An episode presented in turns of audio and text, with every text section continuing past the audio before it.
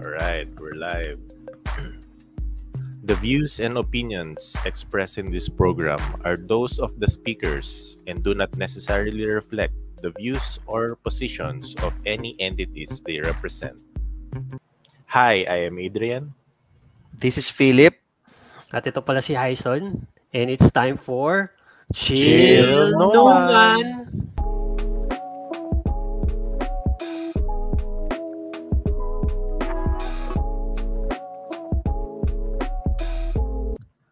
Ano yung mga ginawa nyo ngayon this week or highlight or napanood movies um, na ginawa nyo this week? Ah, sige, unahin na natin si Adrian. Mm, Actually, medyo dark yung panood ko. Mahilig ako sa mga dark na na Chocolate. topic. oh, chocolate din. Sa mga, mga mo- morena, ganun. Anyways, ito, yung napanood ko yung old school na to, directed by Steven Spielberg, ata. Not sure, ah. Or Martin Scorsese. Yung The Pianist. About not in short, about Nazis to. Maganda yun ah. Marami award yun, di ba?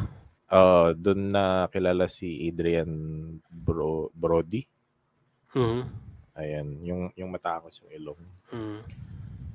Yun lang, medyo mas ah, naging aware sa mga inhuman acts na ginawa ng German. Mahilig ako sa mga dark na ganitong movies kasi mas na-appreciate ko yung life pag pag na napapanood ko yung dark. Parang inisip ko, ay buti na lang wala nang ganyan. Sobrang sobrang grateful ko na sobrang komportable natin.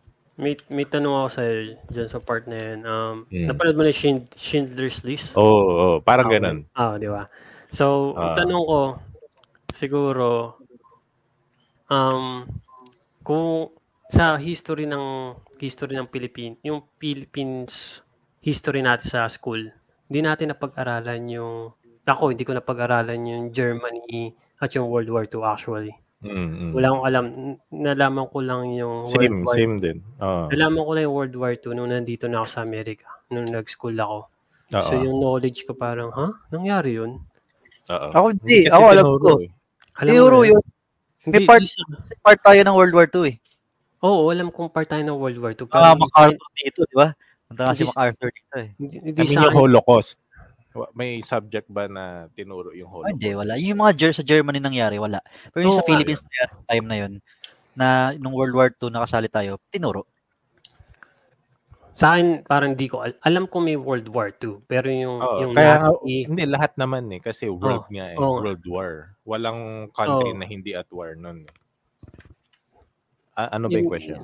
yun nga, yung mga, yun nga, kung tinuro sa'yo, kasi sa akin hindi tinuro yung Germany. More, Napunta more na lang sa movies ko siya nalaman. Oh, yun. Kunwari, ito na lang another topic. Not correlating to that topic. Ah. Mm. Ibahin ko lang. Nung um, pumunta ako dito sa Amerika, yung racism. Alam mo ba yung racism nung, nan, nung, nung nandiyan ka sa Pilipinas? Mm, may may idea ako, parang general idea na may Pero- discrimination nga. Pero nung nandito ako, na-feel ko yung separation ng white and Ah. black. Parang, hindi ko na-imagine yun. Nung pagpunta ko dito, parang nakikita lang natin sa TV, yun talaga yung nakikita natin, di ba? Parang yun yung expression na sa Amerika, parang, oh, maganda sa Amerika, mag- maganda trabaho dyan, maraming pera, that's the big dream, you know, mapunta ka sa Amerika. Pero marami rin palang problema yung part na hindi natin alam kasi nakikita lang natin sa TV yung binibase natin yung knowledge natin sa country sa movies eh actually mga Pilipino, Mm. 'di ba? Kung isipin Mm. mo. Kung lahat ng nalaman natin nakikita lang natin sa sa TV. Ngayon may internet na. Doon natin nakukuha yung knowledge ng ng other culture. Mm. Kung walang internet, usually talagang hindi pa open mind na yung utak natin. Mm. Pero yun, maganda, hindi ko pa napanood yung pianist kasi ang haba. Pero yung Schindler's List, sobrang nagandahan ako. Maganda yun. Napanood ko din yun eh. Yung Schindler's List or The Pianist? Hindi, yung Schindler's List. Okay, yun maganda yun. Um, yun. Oh, ano, feel ikaw naman, ah, highlight or um, pinanood or gaming? Game, actually, Okay, ngayong week. Mm. De, so nagalaro kasi ako ng Genshin Impact. Ewan kung may nakakaalam nun sa nakikinig sa atin. Mm. Actually, sikat na game. Free to play. Eh, ano siya, gacha game, pero open world. Pero gacha game siya, mostly. Kasi ibig sabihin ko, yung, what do you mean by gacha is, um, yung kukuha ka ng players via rolling, or yung characters or stuff, nakukuha siya sa rolls. Kunyari, mag, mag ah, pupul ka ng sampo para makuha tong character na to. Ganun siya. Para sa gacha, ay yung gacha meaning yung sa Japan yung machine Mm, na. Oh, yung magalag. Hindi. Di ba, magugol ka ng coin, tapos maglalabas yung, Oo, yung ano, bilog. Yung bilog. yung bilog. Yun, yung gachapon, doon ang galing Yeah. yung gacha. So, Mm. ganun yung basically yung game. Mag, mag, yung may premium currency ka na makukuha either sa events or top up, which is yung real money. So, yun. Eh, since marami naman ako naiipon na premium currency with, without top up, so nag-pull ako last week, ay, this week, ng featured character. Yun, sinuwerte, ay, weapon actually, weapon. So, sinuwerte ako. Ano Dalawa ibig agad. sabihin pag nag-pull? Nag-roll ka, nag, nag ano ka, nag, ah, sa, sa gacha, yung Mag-gachapon ka. Parang nag, Gachapon ka, ng token tapos tinignan mo kung ano yung makukuha sa mystery box. Parang ganun. Mm. times 10 Okay. kasi, di ba may times 1, tapos may times 10. Nag-times 10 ako, tatlong beses, so 30 pulls. Mm. Lumitaw, yung weapon na gusto ko, plus meron pa isang weapon na malakas na, oo. So, tawa. Mababaw siya, pero nakatawa siya. Ang lakas kasi, Ah, kasi kailangan ng character ko eh. So, although sa Genshin kasi, maganda yung process sa kanila dahil nga, may PT system, mean- meaning, kasi para makakuha ka ng featured weapon or character, may specific roles para guaranteed. So, kunyari, 90. Pag nag-90 ka na pulls, matik man sa pang 90 makukuha mo yun. Pero sobrang malas mo. May sabihin, may, may PT system, makukuha mo siya ng either 40, 30, minsan nga 1 eh. O 10 mo lang, makukuha mo agad. Tapos, meaning yung PT system nila, may 50-50. Pagka nag-pull ka ng, nakaka-pull ka ng featured character, ano, may chance ka na makuha yon yung character agad or matalo ka, makakuha ka ng ibang 5 star pero yung basic lang. As yung after nun, pag nag, nag-pull ka ulit, nakakuha ka na, guaranteed na yung featured 5 star. So, ganun lang siya. Sa Eh, ibang ilang- gacha kasi walang ganun eh. Ano na yung ano mo dyan? Game time. Amount Ako dami game. na. Ilan? Parang, Ilan nung mo? nag-PS, nung nag, ano ako, nung nag, lumabas sa akin yung PS nitong January, yung game time last year, nagsimula ako sa September eh. 217, parang 250 plus eh. Yan. Tapos pagkita, eh ngayon, syempre, nagde-dailies ako everyday eh. So, ako kung, pero hindi naman, minsan may dailies ko, tumatagal 30 minutes, ganun. Eh siguro baka, ano na, ilang hours na ba? 300 plus siguro. Marami na rin. ah. Napansin ko yung naglalaro nung ano, ng Genshin Impact. Ma- maraming girls. Ma- maraming babae. More. Bakit? Bakit sa tingin mo more? Hindi, mukha lang. O, pas open lang yung babae na magla- nag, nag, mag-post about Genshin, tsaka mga streamers. Kasi, ano siya eh, um, may mga lalaki kasi doon na character, tapos mga hot, Mhm. malalakas din. Hindi, napansin ko lang. babae. Napansin ko kasi, di ba yung mga gamer na babae, usually picky yan sa mga games eh. Mm. 'di ba usually dati mga Dance Dance Revolution lang or Ragnarok yung mga talagang or Maple Story Mm. ah, Harvest Moon mga ganun but sa tingin mo feel Genshin ko- Impact biglang nag-impact sa mga babae but but sila Feel naging ko kasi, ano eh, feel ko kasi, more of sa, siguro, bukod sa graphic styles, which is medyo anime, eh, marami namang babaeng may sa anime, nagko-cosplay. Ano siguro yung characters din kasi, yung mga babae, feeling ko nakaka-relate sila sa character. You know, may, may cute, merong parang masungit, merong parang bossy type, mga ganun, may babait. Actually, natatawa ako kasi nga, di ba usually pag gano'n, may mga hot din kasi na babae na character eh. So, ano ang template lalaki. Pero madaming babae. So feeling ko yun ang isa sa reason kung bakit Oo ganyan. Eh. eh. Kasi nalaro ko na rin naman yung Genshin Impact pero hindi ako tumagal kasi alam mo mabilis ako maboard. Na-overwhelm ka. Na-overwhelm ka. Hindi ko, mabilis akong, ah, alam mo, puro shooting lang gusto ko. Ah, or barilan at sports. So, pero maganda siya. Ni inisip ko lang bait parang sa lahat ng mga games out there, pero bait Genshin Impact parang ang raming nagpo-post no about it. Pero gets ko naman, gets ko naman. yeah, Most- tsaka forgiving siya kasi. Forgiving siya for a free to play tapos mala open at- world tapos at more on casual PvE. siya. eh. At no, more on PvE. casual. Oh, Hmm. at at casual siya, hindi mo siya kailangang 'di ba sa multiplayer kailangan maging magaling ka. This one is more on parang parang harvest mo, nag-grind ka talaga eh. Parang ang nagwo-work in another world. Which is Pero parang- feeling ko kasi isa din sa ano eh. Gacha game tapos open world. Isipin mo, Zelda Breath of the Wild tapos ilagay mo ng gacha. Ang Nakiki- eh. nakikita mo ba sila? Parang ang open world multiplayer ba rin or paano ba? May co-op. May co-op Co-op siya. lang pero hindi kayo pwedeng nag- maglaban. Hindi, PvE. Ang Ang co-op ang co-op two player PvE lang or talaga. marami. Four players. Four, Four players. Max. Kasi four characters sa isang team eh. Oo. Four characters sa isang team. Tapos eh, well, wala kasing PvP dahil syempre, kung may PvP, lugi yung free to play sa whaler. Yung kumbaga whale tinatawag. Gumagastos. Kasi basically pag gumastos ka, makukuha mo yung character. Meron kasi niyang, pag kunyari, di ba, isang copy ng character. Pag nakakuha ka ng multiple, may tinatawag na constellations. Yung constellations na yun, sobrang lalakas siya. Kasi may mga specific skill set na doon mo na makukuha. Siyempre, pag whale ka, nakuha mo lahat yun. Kaya syempre, overpowered yung character. Di ba? Wala pa palagi yung tubig kahit na gawin niya. Mm, at maganda siya eh. Lahat ng mga character may sariling unique power. Oh, So- tsaka Pilipino. Ang dalawang VA doon. May Pilipino. Oo, na yung character pa nila, Tapos pinakamataas sa sales. Nag-update ba sila every... It seems like nag-update sila ng every time may new character at new weapon eh, no? Actually, kasi siya, hindi pa siya tapos na game. Ano siya, seven continents, tatlo pa lang na nilalabas.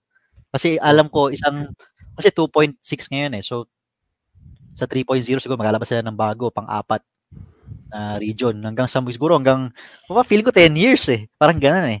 Tsaka ano sila kasi, every two weeks, nag-update yan. Mm. May, may, may content. Pero naka-line na yun. Kumbaga sasabihin na yun sa live stream ng, kunyari, two- version 2.7 live stream, sasabihin na yung mga mangyayaring event, tapos yun, nasa, ilalagay na nila yun. Naka-patch na. So, pag dinownload mo, kunyari ngayong week, ngayong end, tapos after nyan, naka-patch na yun next week. Okay. Okay. Tat- uh, na-try ko na yun eh, pero ikaw ba na-try mo na yun, Adrian? Ano yan? Sorry. Yung Genshin Impact. Oo, pero intro lang. Parang di ako masyado nag-stay. Overwhelm ka. Hindi kasi may Ako- plinay akong game na o- almost similar doon, yung Legend of Zelda nga.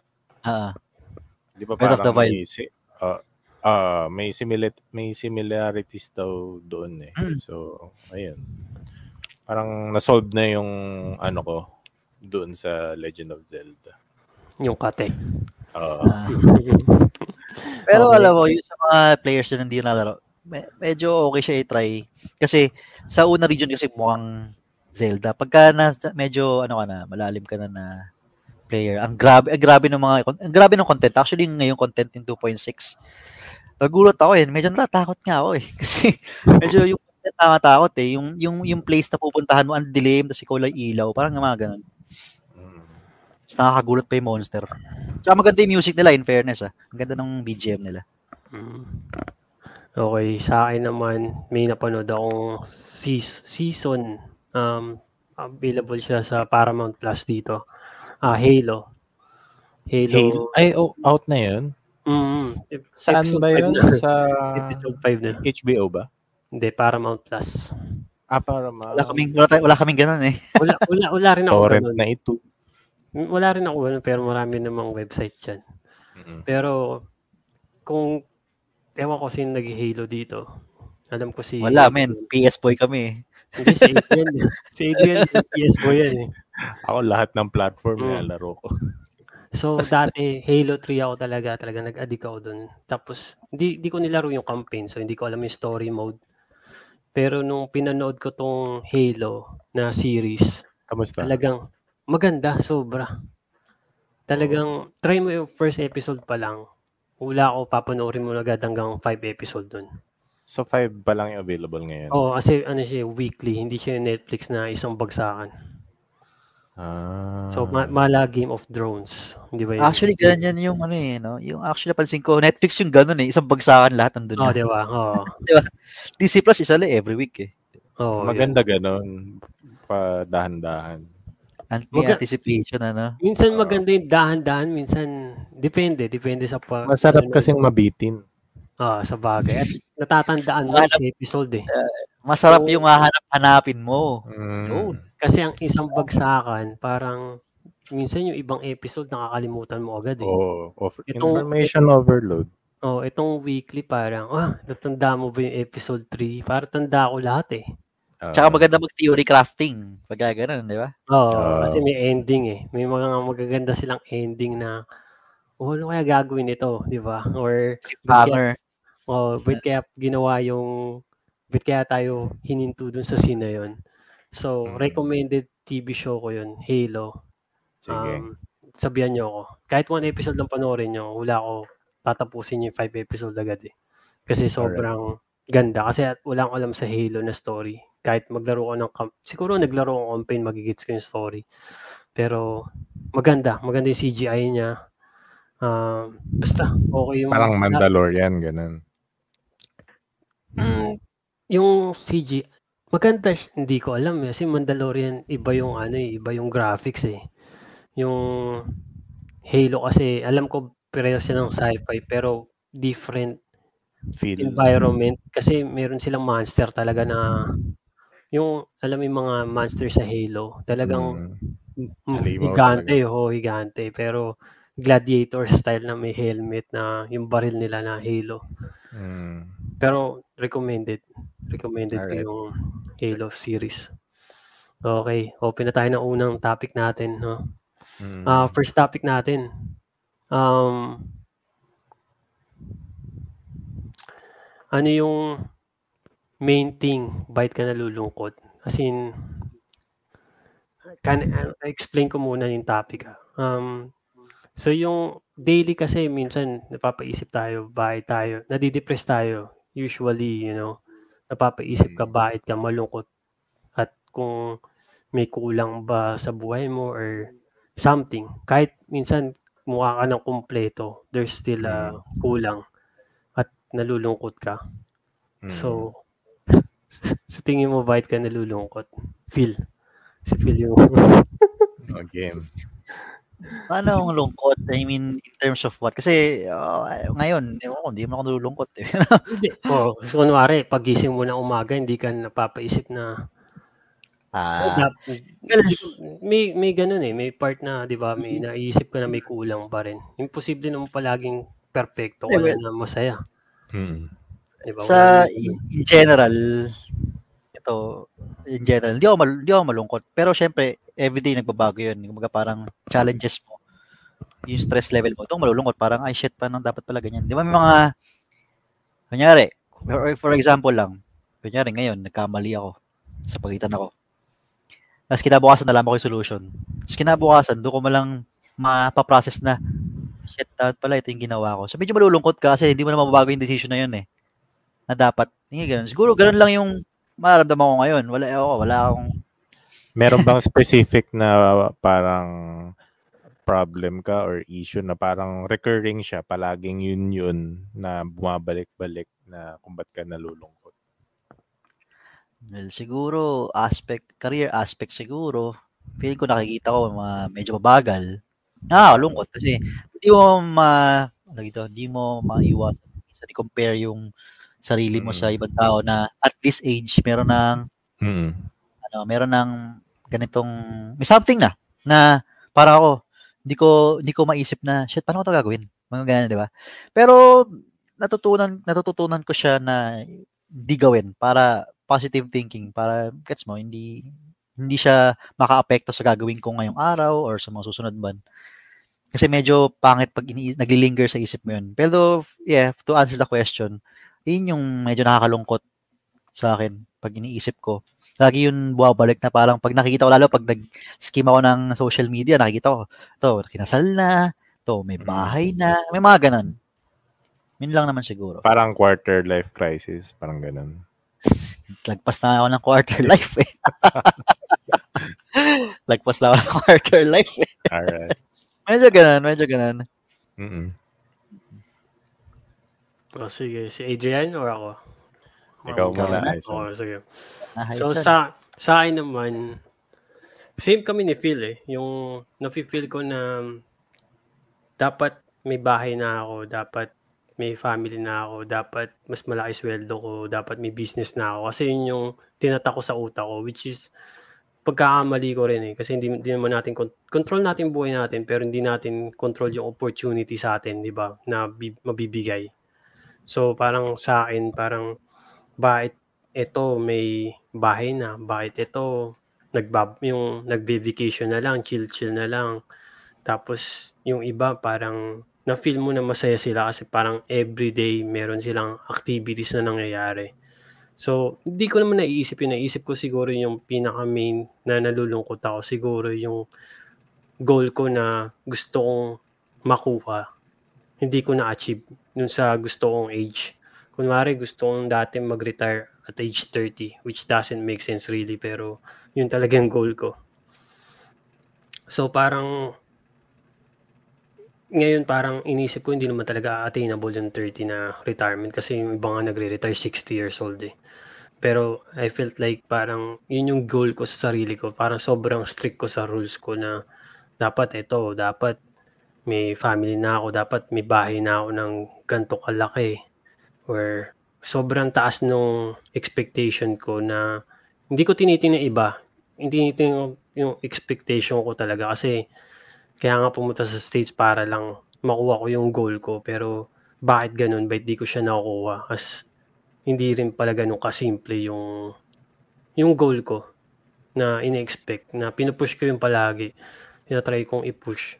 Pero hindi naman talaga, ma- mahirap talaga i-push eh, na kung hindi naman talaga given to you at right time. So, yun, ed- everyday natututunan kong iniisip ko bakit wala pa akong bahay or wala pa akong sariling business. Kasi yun yung goal ko eh, dati pa.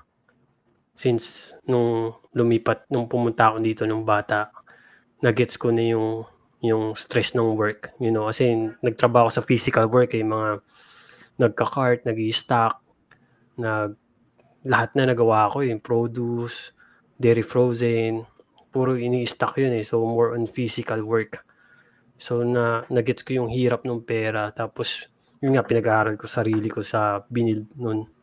So nagets ko yung value ng money. So yung part na yun yung parang kulang sa akin yung goal ko sobrang high standards. Doon Ikaw pala nagpaaral sa sarili mo. no? mm Paano in, ano mo nun? Paano mo nagawa yun? Yung in- yung inipon ko nung nagtrabaho ko. Ah, nagtrabaho ka before? Mm, nung 16 to nagstay ako dito six- 15 to 21. 5 years, 6 years, mga ganun. Nag-ipon na ako. Inisip ko mag-college dito, mga nag nag-college na ako dito, community college. Pero nakulangan ako. Hindi ako nasayahan kasi online yung iba. Which is mahina ako sa online. So sabi ko, gusto ko na lang umuwi sa Pilipinas. Nakita ko na yung multimedia arts yun yung gusto kong kunin kasi nagusto ko yung graphic design sa community college. Mm. Yun, kaya nag-binild ako. Ah, so, j- nagtrabaho ka na pala. Ngayon ko lang nalaman to ah. Nagtrabaho ka na before dyan sa States. Mm, mm. Tapos yun yung 15. inipon mo, yun dun Mm. yung pinasweldo, uh, pina Yun yung pinag-aral ko sa, oh, Kaya na, galing ah. Galing, Mahal galing. tuition.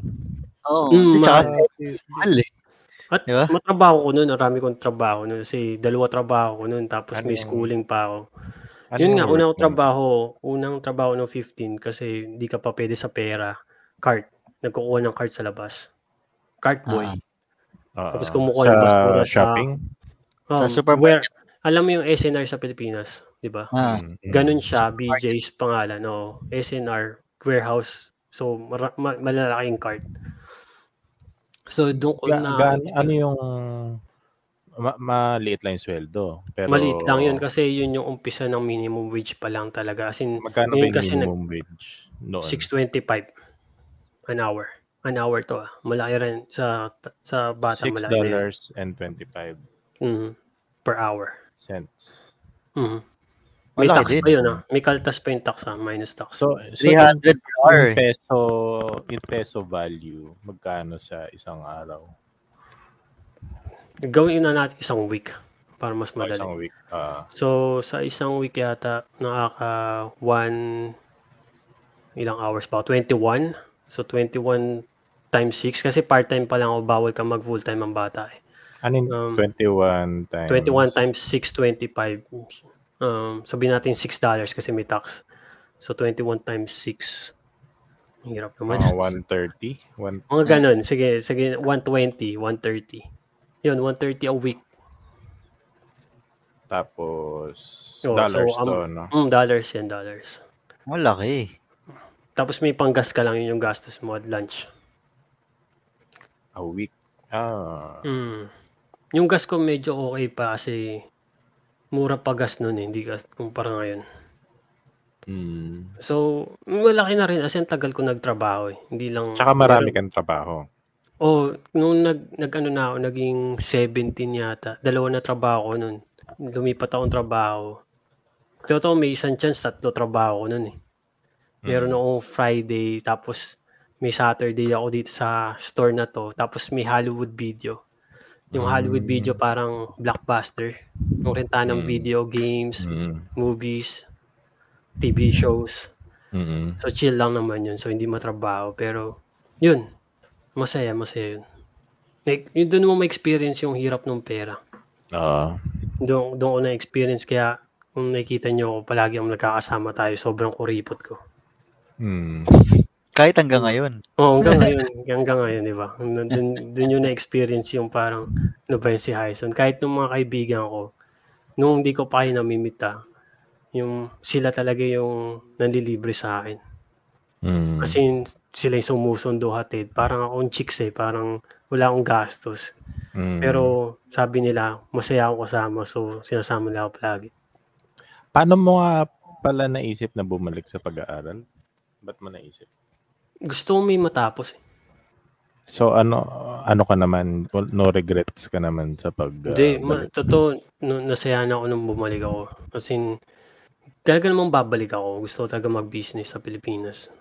I pero- mean hindi hindi mo naisip na waste of time na mag-college. Talagang ha- hindi. no regrets. Hindi, kasi marami ko natutunan. Marami kong na-build yung personality ko sa school. Okay. Lahat naman, kailangan mo talagang mag-school sa akin. Parang, meron mga hindi nag-school, pero sa akin, nung nag-build ako, alam ko na delay ako ng ma- malaking years, pero na- nag-gets ko na, Nagkaroon ka ng identity. oh, na-identity, nagkaroon ako ng sense of parang, Character. oh, character. Every course, di ba? Parang nag-gets mo yung mga project, yung Mm. maging leader ka sa ganyang class. Kasi dati, di ka naman naging leader. Walang grupo-grupo sa ano, eh, college, sa, sa States Community College. More on alone. Alone ka dun eh. Kasi community college yun. Ang, napanood mo na yung ano, di ba? Community. Yung community. Ah, Pero yung sa community, ano pa sila, kumukuha pa sila ng mga English class eh. Sa amin kasi may mga associate's degree na yung kinukuha namin. mm, So more on old people Work. na yung mga kasama work. Oo, mga, mga work na. mm. Mm. So yun, yun yung bait ako nalulungkot tuwing araw. Kasi iniisip ko yung goal ko na bait di pa natutupad. Mm-mm. Ah, ikaw naman, Adrian. Eh, I-add ko lang dun kasi since similar yung ano nyo, yung topic nyo.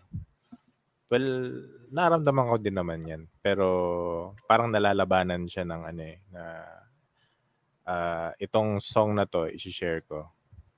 Parang nakita ko lang to sa TikTok eh. Tapos, ah, hindi, IG, IG Reel pala. Parang TikTok na rin. Yung background music to. Ang lyrics, slow down, you're doing fine. You can't be everything you want to be before your time. Ano siya eh, ang, ang title niya, Vienna. Tapos ang kumanta, Billy Joel. Pakinggan niyo. So, yun yung nag-stick sa akin. Kaya medyo nalalabanan yung stress ko dyan sa sa quarter life crisis. Hype mo ba to? Hype music mo? Parang ang nari- naisip mo yung ganto, ipi-play mo na lang tong song para Ma- Recently ko lang narinig Ano? yan eh. Pero yung idea, parang yan yung parang chill lang. Oo nga. parang okay lang. May- may Kasi yung iba, time na- nagiging Oo, sarili- yung iba nga, si, yung parang si KFC, di ba? Parang 60 years old ata Mm. siya nung sumikat. Mm. Pero sobrang dami niyang failures before that. Mm. Kanya-kanyang pace. Kanya-kanyang... Oo. May oras nga, yun nga sabi ko may oras. Pero syempre hindi mo mawaw parang pumipitik pa rin sa utak mo minsan palagi na Oo. wait ganito. So yun nga, slow down. You're doing fine. Chill lang. You can't be everything you want before your time.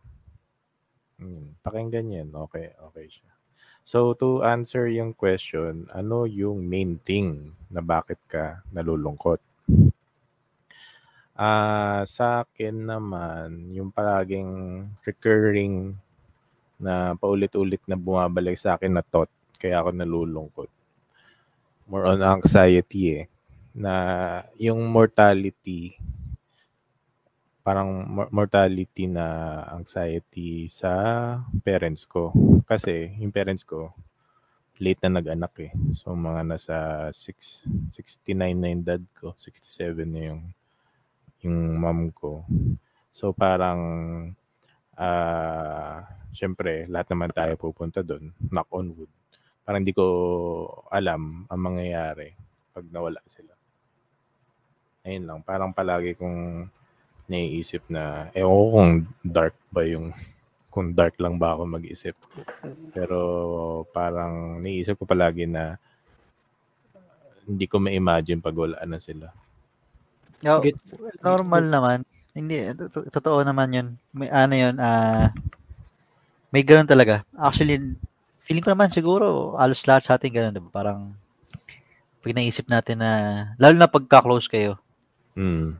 parang Kasi isipin ako, mo. close ako sa parents ko eh. Tsaka never pa akong naka-experience ng death ng someone close. Mm, sa akin kasi close yung experience ko na yun sa akin yung na- nanay ko, lola ko, which is to me I considered my mother. Mm. Sinabi ko na sa mami ko yun na mas close ko yung nanay ko kaysa sa'yo. Kasi alam niya naman na siya yung nag-alaga, yung lo- nanay ko, lola ko. Lol- So, nung- Sinabi mo sa lola mo na mas close. Hindi, mo- sinabi ko sa kay sa mami ko, yung totoong mami. Ah, Sa ah, grandma, okay. Nanay kasi tawag ko sa lola ko eh.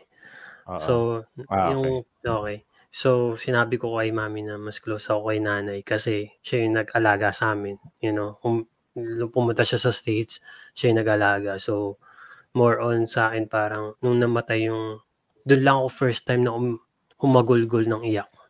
Hindi ako umiiyak eh.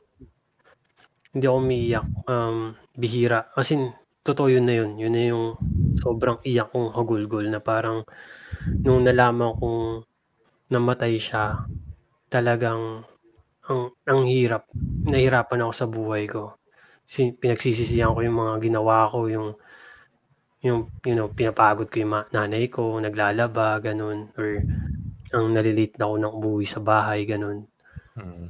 Parang doon mo may experience na ang namatay pala yun parang namatay na rin yung buhay mo ng sobrang patay. Parang talaga na-depress ako nun. Sobrang Gaano katagal mo na ano yun? tagal, matagal rin. Kasi kaya nga ako umalis rin sa bahay namin kasi hindi ko kayang tumira sa bahay. Hindi ko kayang tumira sa Laguna kasi bahay namin yun. Ah, talagang nahirapan akong nung ako dapat yung magsasalita tungkol dun sa yung kay nanay. Oh, hindi ako nakapagsalita eh. Umiyak lang ako eh. Hmm. Hindi, hindi ko hindi ko nakayanan. So m- magigits as in su, ano naman yun ma- mapapart lang naman buhay natin yun. Yun lang. Yun nga sa sa akin. So anong advice mo on kunyari sa akin someone na hindi pa nakaka-experience ng loss ng someone close? Paano ko ba i-handle 'yan? Kung kung naghap nangyari sa Oo. Ganun pa rin, umiyak ka pa rin kasi mahal mo yung tao eh. As in, so kung magandang ako- ilabas. Oo, Iiyak. ilalabas mo yan kasi parang ako hindi daw naglalabas ng galit or iyak. Pero doon ko na nagets na hindi ko kaya palang i-hold yun kasi matigas ako pero yung pagdating dun sa taong sobrang close mo, bibigay ka rin eh. No, Mm. parang gano'n. So, sa akin tip ko lang na spend time with the person that, you know, family or friends, kung sino man 'yan. Kasi oh, hindi time. sila forever nandiyan. Hmm, kahit Oh, you yun, know, yun palagi naisip. Oo, yun lang. So, parang dadating yun eh. Gets ko na yun. So, planuhin nyo na lang kahit naman once a week lang or kung malayo man siya, kunwari sa abroad. You know, video call mo lang siya. Video call mo, ganun. Mm. Pero totoo yan, dapat talaga. Um, na-realize ko din yan nung yung daddy ko tsaka kuya ko eh. Ano yan, ah, dati kasi work, work, work eh, di ba? Parang hindi ako Mm. nakakatin sa amin. Kasi Bulacan eh, malayo. Pero nung nawala sila, parang shit, di ba? Naisip mo, dapat pala. Kasi pag tumitingin ako ng mga pictures namin, ah, inisip ko, ako lang wala dito. Kasi ako yung naghanap ng pictures ni daddy para sa book eh. Isip ko, Mm. wala ako dito. Mga ganun. Parang may onting regrets. Medyo. Pero kasi hindi, wala, din mga choice eh. Kumbaga, yung work demands my time eh. Wala Mm. akong, di ako pwedeng hindi. Siyempre, hindi naman ako, ay, oo, may, fa- di ba? Walang ganun choice eh. At in a, in a, Employee kasi ako eh. Employee ako, hindi ako Oh. manager, at hindi it, ako, my umi- opinion, di naman alam ni Phil na mangyayari agad yun eh. Di ba? Hmm, hindi namin Ba- alam. Oh, bata may pa alam, eh. Oo nga. Kaya nga, yun nga yung masakit. Parang, dun, dun mo malalaman na lang ang nangyari na. Yun yung eh, kasi maisip mo pa, nung mm, sinasabi Yun pa sa akin, nung, ano, nung, de, nandun kami sa week. Kasi nung hindi ako nakatin na week dahil may COVID ako ng time na yun eh. So, nasa van lang ako. Nakikita, tingin ako ganyan. Pero sinasabi pa sa akin nung mga mga tao dun. Nung, kasi usually, sineselebrate namin hanggang ngayon yung every death day. Nasa cemetery kami, nagmamas, ganyan. Sinasabi sa akin ng mga tao, alam mo, daddy mo, lagi niyang sinasabi sa amin, proud na proud daw, kwento na ako, si Philip, si Philip gumawa ng ganyang billboard, yung Philip yung nag-design nitong ganyan. Pag nakikita sa mga, ano, sa NLEX, nakita yung gawa ko, sabihin niya, papakita niya. Hindi ko alam yun, ha? Sinabi lang sa akin, yun yung natatawa. Pero, ito kasi nung namatay, ako, baliktad eh. Hindi ako iyak sa ganyan.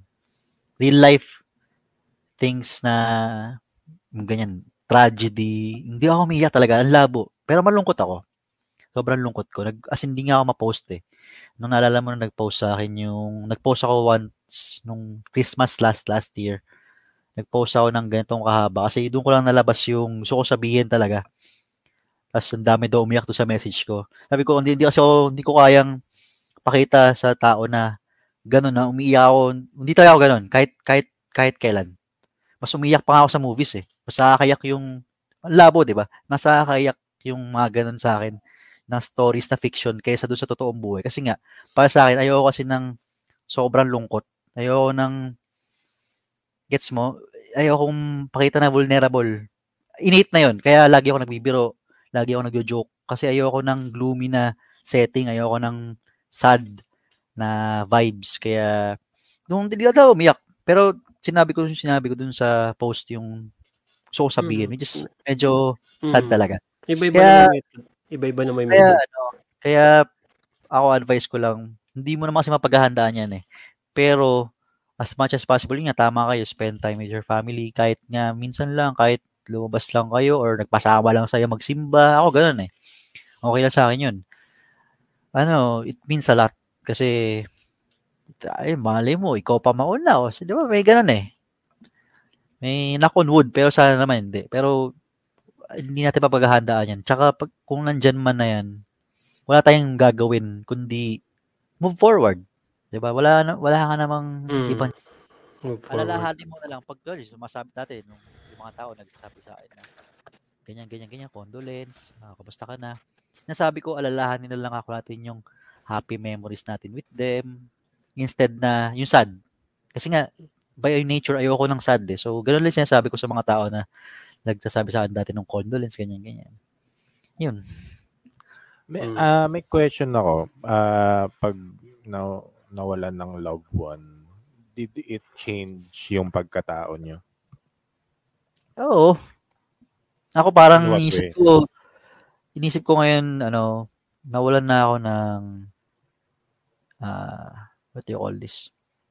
Pake sa bagay na hindi family. Kumbaga, doon nag-stem yun sa medyo konting regret ko dati na wala akong time eh. Kasi ah, yung pinanggalingan ko, masyadong demanding sa time. So, parang kung family to, sige, bahala kayo, basta ako, pumunta ako dito, ganyan, ganyan.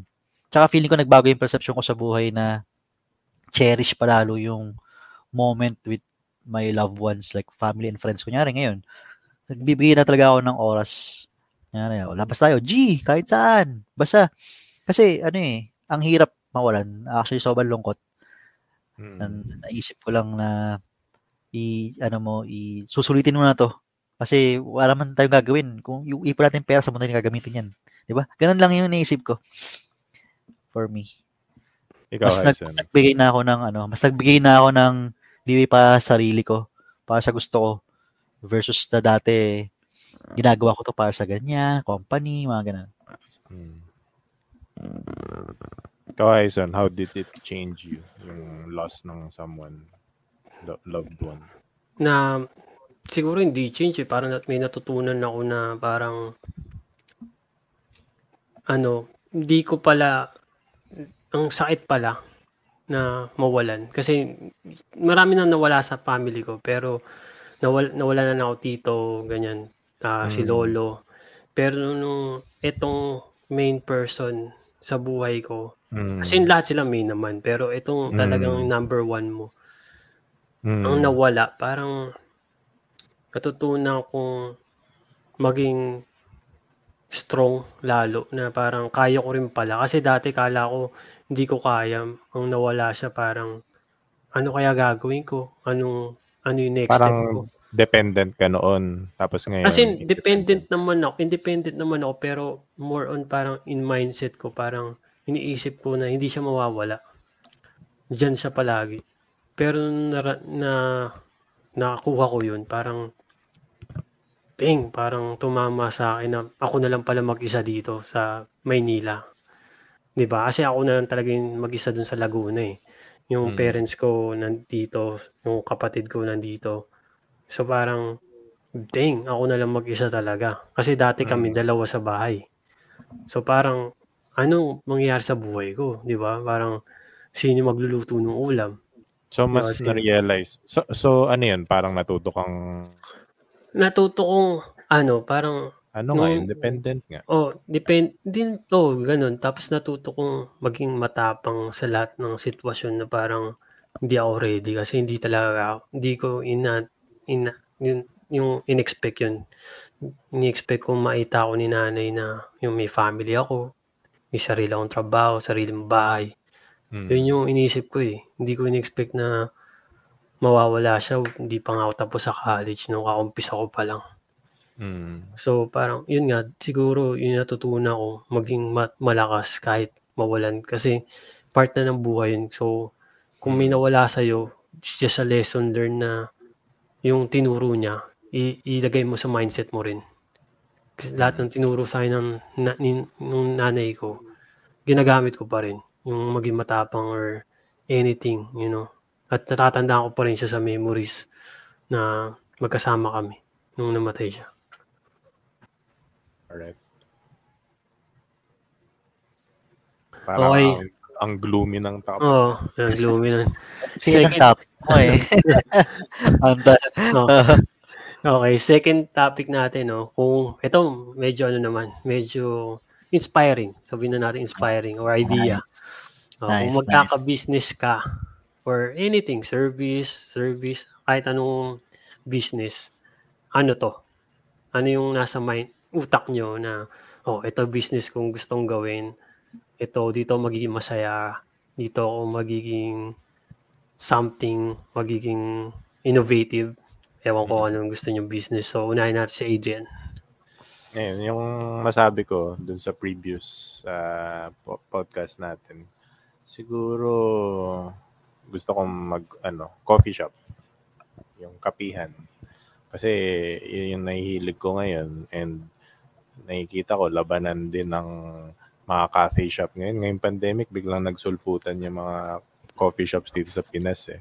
And parang I think makakalaban tayo sa panglasa niyan. Medyo may- mag-a-adjust lang kasi ang panglasang Pinoy medyo pangmatamisan. Mm. Eh yung tan- kape na ano ko yung matapang. May tanong Ano ako dyan. Ah, Kasi napansin ko, nag-boom yung coffee ah. nung pandemic. Mm. Hindi ko alam bakit. Sa tingin nyo bakit? Nasa bahay ka eh. Ganun ba Parang yun? more more time to research kung anong something new, something na na hindi pang araw-araw. Kasi dati, nung walang pandemic, parang busy tayo sa pag-work eh. To, Oh, ano eh, to work on someone else. Ngayong pandemic, wala yung yung entity na yon to work for someone else. Parang you're, nagka-time ka to work on yourself. So parang nag-explore, explore ka. Tapos, uy, kape. Parang merong ano dito ah, may opportunity dito, may demand dito. Why don't I create the supply? Hmm. Oo. Kasi yung Instagram na fina-follow ko, yung medyo crush ko siya. Si Rika G. To? Sa, si Rika G. Sa, sa ano, The Morning, The Morning Show. Ah, US, US. Hindi, sa Pilipinas. Yung The Morning, yung TMR. Sino to, man? Yun. Di ba nakikinig sa radyo? An- anong anong IG niya? Rika GGG? Pa- Hindi ko alam eh, hindi ko obisado. Basta, nag, may business siyang coffee. Hmm. Um, yun. Tapos, ewan ko, parang natripan ko lahat ng parang, ba't kaya nauso tong coffee thing? Kasi Rika dati- G. Oo, sa ah, TMR. Ah. so, nagets ko lang na parang ba't biglang umexplode tong coffee thing na meron ng coffee expo ngayon. Dati wala namang coffee expo. Naka, nakapunta ka na ba doon sa mga ganun, Adrian? Mga coffee expo? Hmm, Hindi, hindi pa. So may mga ganun na sila sa mga event na lahat ng small businesses may coffee expo. Yan, yan, si Rika G. Ah, uwi spot. Spot. Or sa mga nakikinig, pinapakita niyo Ah. oh, ba't may kumakain pa ng spaghetti? Pero may sarili siyang business na coffee. Sa, sa Pinas to? O... Oh, Pinas yan, Pinas yan. Sa The Morning The Morning Rush, yung show niya. Ah, Kilala yan yung show niya sa radyo.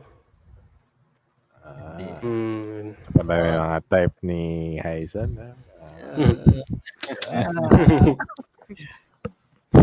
Bawal ka na mag-spot.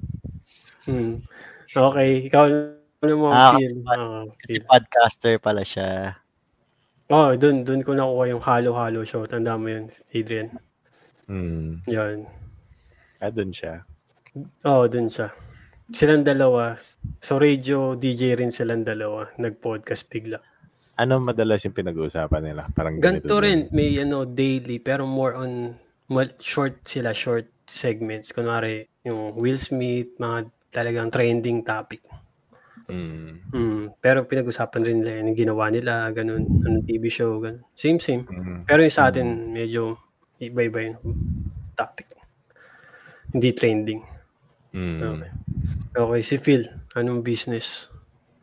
Well, ako, matagal ko ng pangarap nung bata pala ako magkaroon ng, yung para mga gaming company, yung developing, nagde-develop ng games. Hmm. Pero ako yung, kasi, well, wala akong, oppor- kasi actually nung college, yung gusto kong course, ah, game development. Pero since nung sa CSB nun, bawal pag-transfer ka, ng time ko. So, naisip ko lang, kung magkakaroon ako ng game, gaming company, syempre, wala akong, ako maghanap ng developers, hindi, hindi ko naman sanay mag-develop eh. Pero feeling ko, hindi kasi yun feasible, dapat nag-develop ka rin, di ba? For, o yun talaga pinagusto. Pero, ngayon, kung tatanungin mo um, ko may diverse eh, hindi lang isa eh. Kumbaga, parang brand siya. Parang Grab. Isipin mo yung Grab. Grab, nag-deliver nung, ay, umpisa, di ba, parang taxi service lang siya. Na nag, nag, ano, nag-extend sa food delivery, grocery delivery, meron sila ngayon mga loan-loan, mga ganyan-ganyan na sila ngayon. Oh, pay, grab pay. Dati Gcash lang. Oh, so para ako ma- okay yung ganong ah, kind of business ano, lalo na ngayon ah, more on digital na yung tao. Uh, well, wala pa akong concept pero actually dati kasi naunahan ako eh. Ang gusto ko kaya since mayroon ng Tesla, nasa isip ko paano kaya kung ako yung pinaka magtayo dito ng pinaka okay na recharging station kasi battery eh. Eh meron na unfortunately meron na Oh, saan?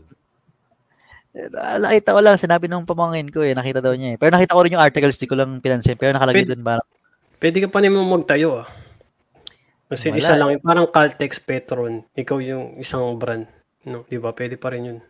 pwede eh. Nakita ko sa US, maraming ganyan, di ba? Tsaka sa ibang bansa na may Dito mga- kasi more more handled by Tesla. So, sila yung nagso-support ng mga Tesla cars. So, sila yung naglalagay ng Tesla charging station. Mostly Tesla yung nagbibigay nung nung machine. So, it's not a business, more on helping Tesla users. service. Service. Actually. Kasi kotse nila yun eh. So, sinusuporta nila yung Tesla. Pero yun, actually, kung mag-business talaga ako, ko gaming, about gaming, anything gaming. Although, yun nga, parang isip ko, sa ngayon, so okay maging practical. Kasi, first of all, gaming sa Philippines, walang pag-asa. Parang, hindi ko nakikitaan. Hindi naman walang pag-asa, pero hindi ko nakikitaan na Labo. Boom. Na, di ba, meron, meron naman tayo eh, nagki-create ng games dati. Indie. Oo, hindi naman na, masyado napansin ng mga tao. Although magaling.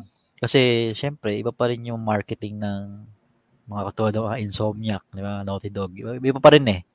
Mm. Activision. Kahit nga marami na nagreklamo sa mga ganyang ano, games, ay gaming company. Parang, iba pa rin eh, di ba? Parang yung mas bibili pa rin ng tao yun kasi, di ba? Kilala. Brand ang binab ang labanan eh.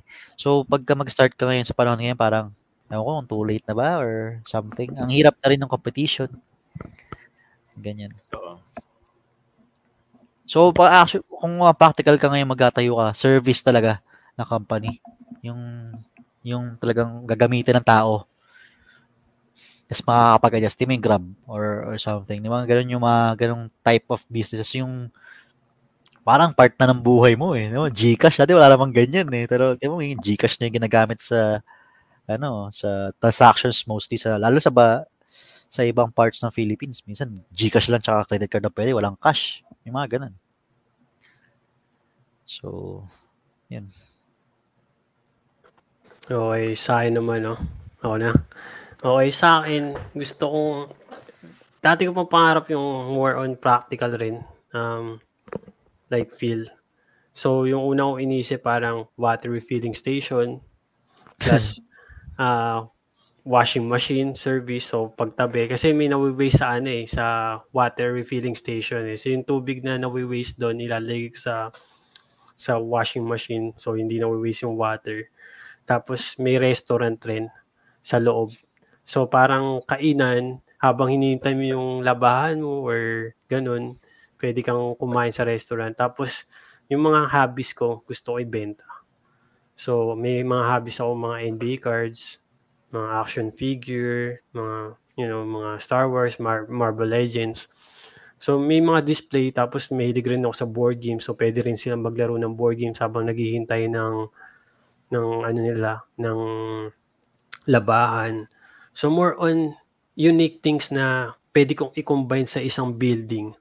Um, idol ko dito si Carlo Ople, na YouTuber siya na nagbukas ng sa Green Hills nung box na nagtayo siya lang ng box na puro box lang. Tapos yung mga seller, pwede silang magrenta dun ng isang box ng container na glass. Sila yung maglalagay ng stuff nila tapos may pricing na. Tapos yung gagawin na lang na may cashier sila, si Carlo Ople yung company niya, may cashier. Tapos ku- kukuha lang ng small percentage sa renta, yun yung tapos yung profit, profit na nung seller. So yung binabayaran talaga nila yung rental space ng box. Which to me, nung nakita yung concept na yun, sabi ko, "Ang galing ah. Wala ako naman nakuha niya yung concept na yun sa sa ibang bansa. Kasi imposibleng naisip niya lang yun eh. Kasi yun yung kinaganda ang nagta-travel ka rin eh. Parang may nakikita ang concept na, oh, paano yun, di ba? Okay yun ah. So parang sa akin, nung na, yung combo business, yun yung gusto ko. Talagang ganun. O pwede, meron kang st- studio house habang, di ba, parang YouTube content house. Parang ganun. Kasi mahilig talaga akong May ganyan na natin naisip eh. Ano yan, yung ano, ah, ba, basta parang bar sa gabi, parang magiging bar sa gabi. Oo. Nakita, nakalimutan ko na yung service sa umaga eh. Basta nagka-transform yung place. Okay. Oo, Pero may mga ganun may, eh. may Actually, ganun, mga- oo. Hmm, di ba may ganun, oh. Kunwari, sabihin natin, restaurant ako sa umaga, tapos kapihan ni Adrian sa gabi, tapos pwedeng podcast station habang umiinom silang kape, nakikinig rin sa atin, tapos pwede silang live audience. Di ba? Wala ka pa nakikitang po- podcast na may live audience na nasa restaurant. Di ba? Wala pang ganun. Wala pa akong Okay lang. nakikitang ganun, di ba?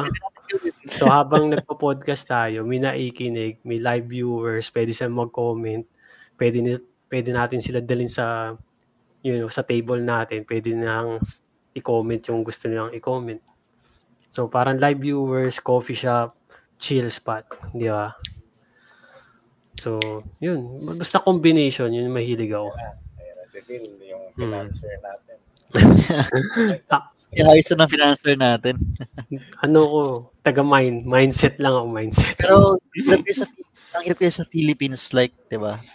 Hindi kasi sa atin masyadong ano yung podcast ano, sa Philippines. Sa ibang Totoo. bansa, sa ibang nag, nag, lumalaki na yung podcast sa Philippines. Dati wala. Ngayon, nung pandemic, rumarami na siya. May may mga podcast company na house na na sumusuporta sa podcast community. Pero ito lang sasabihin ko, sa nakikita ko sa podcast, hindi siya malaking pera except kung Joe Rogan ka na. Hindi siya money eh. More on, mas gusto mong may nakikinig sa'yo or kahit, yung parang ganito lang, parang hindi siya, oh, hindi siya income talaga eh. Siya pro. Talaga, oh, hindi siya profit. More profit kung kumikita yung YouTube mo na ganito. Talagang kung nagkaka-AdSense. Kasi ang hirap na pag-aralan ko kung hindi siya profitable. Except kung may, may sp- sponsor sa'yo na, oh, sponsored by Alaksan, ganun. Kung sasabihin mo ganun. Pero imposible yun kasi ang rami-rami diyang pwede sponsor, di ba? Sabi tayo. At least naging viral tayo. Oo, yung parang Joe Rogan nga na ikaw yung sikat, ikaw yung number one. Eh, parang ano, yung si, sino ba yung nagluluto? Si Kuya Rai. Dati, Ninong Ray, Ninong Ray. Ninong Rai, Ninong Oo. Rai. Dati, parang hindi siya profit-based eh. Basta mailabas lang niya yung content niya. Totoo, Tapos nung umpis, naging viral siya, yun, sino-sponsoran na siya ng mga... um, umpisa lang nun, di- kumu- pumupunta siya sa bulaluhan eh. Tumitikim Oo. lang, Yun. di ba? CSP. Yun yung, oh, yun yung umpisa niya eh, sabi ko. Oo. Tapos biglang sumikat nung pandemic time actually. Bigla Oo. siyang sumikat. Ayun nga eh. So, yun, as in, parang si Kong TV, di ba? Parang, parang, Si Kong matagal na. video lang. oh, matagal na, pero Oo, hindi niya, hindi niya ah, in-ex- hindi, hindi niya in-expect nakikita siya kasi wala naman talagang kita sa YouTube dati. Nakakatawa siya kasi Walang, walang AdSense. hindi, Mm. Facebook siya. Facebook video siya doon. Tsaka sa Face- YouTube.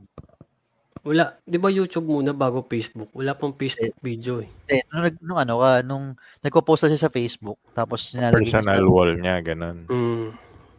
Pero you, oh, YouTube, pero yung kumikita sa kanya tayo Facebook. Tapos, ano pa yan, nag-boom siya, ay, nag, na pinapanood namin siya, kakasimula pa lang yung mga 2015, 2014, ganun. Katrabaho na kasi ako nun eh. Tapos yung una pa niyang segments, ano, yung mga top 10 commandments sa office, yung mga ganun, commandments sa Facebook, commandments sa workplace, sa gym, sa Mm. commute. Mga ganun, nakakatawa Oo. na siya, nakaka-relate yung tao na parang, oo nga, ano, Na, hindi nakakatawa nga siya. May concept siya na tapos parang original na parang hindi siya nahiya. Gets mo? Parang parang simpleng tao. Yun yung mga gustong tao. Mga mga Tapos bilang naging ano, kinuha siya ng tier 1 na Mm. game. totoo kahit di siya kunin ng tier 1, malaki na malaki na siya eh. Pero alam mo, nag-artista siya.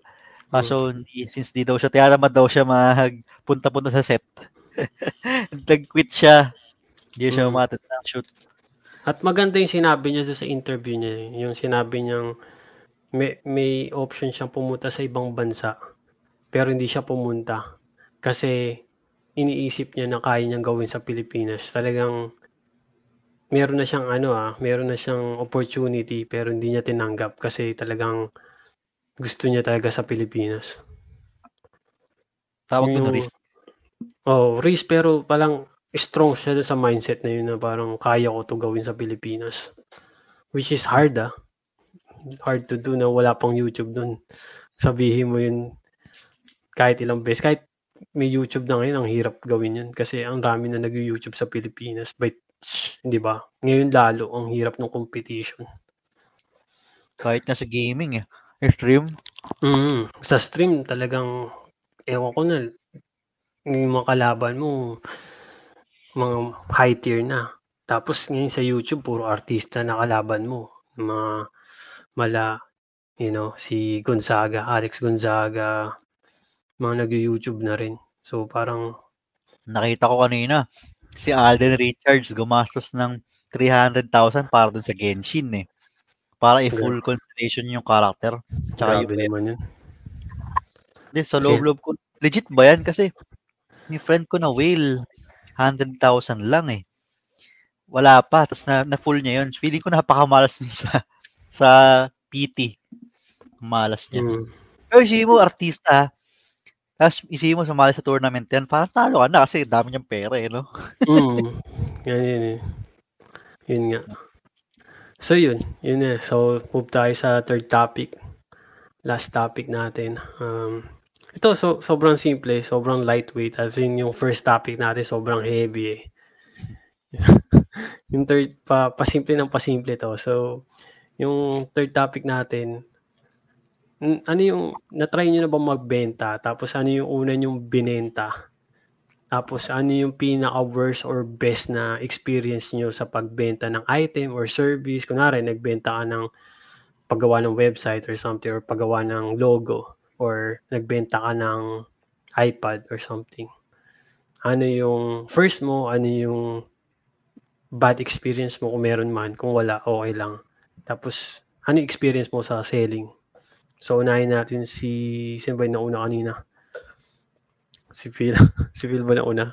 Si Adrian naman muna. Yeah. so yung worst ko muna, actually, na-enjoy ko yung service. Service na ah, paggawaan ng dati pa to nung college eh. Worst experience, gumawa ako ng libro. Digital. Tapos sobrang baba ng pay. E-book, Ah. ganun? E-book. Hindi siya e-book eh. Para siyang, actually, parang ano pa lang siya, yung, yung fundraiser. Hmm. Wala pa siyang physical book eh. Ginagawa ko pa lang yung, yung prototype ng book na yon Tapos sobrang baba. Tapos under ano ko nun eh. Upwork. Kung alam niyo Upwork, para Mm. siyang. Freelancing. Totoo, hirap makakuha ng trabaho sa Upwork ah. Oo. Tapos So- may percentage pa.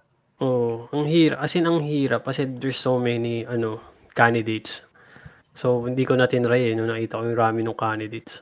Oo. Tapos, dati wala namang ganun eh. Dati parang 5% lang ata. Tapos dati may workaround ako noon. Parang hindi ako magpapabayad through Upwork. Parang direkta na sa PayPal ko para walang commission si Upwork. Tapos tinitignan pala nila yung mga chat between the clients and the ano. Tapos na- nakikita nila yung mga keywords, mga red flags na tapos yun, na-red flag ako, tapos hindi na ako nag-upwork. Ano ba words mo na nalagay? Parang PayPal. Yun. Siguro PayPal o Uh, dun, dun na red flag. Tapos yung pinaka gusto kong service, ongoing siya ngayon eh. Yung mga cli- yung client ko sa isang common friend sa Germany. Meron akong website na mini-maintain doon. Tapos uh, in terms of work, ah, work done and sa compensation, sobrang onti ng ginagawa ko doon. Yet, ang laki nung compensation for the work done. Parang lahat naka-automate sa akin dun yung yung pagde-detect ng cookies, nung uh, pagme-maintain nung nung website, automated na lahat eh. Meron ng ganitong may mga ganong service na compared dati, maman, mamanu-manuhin mo yun.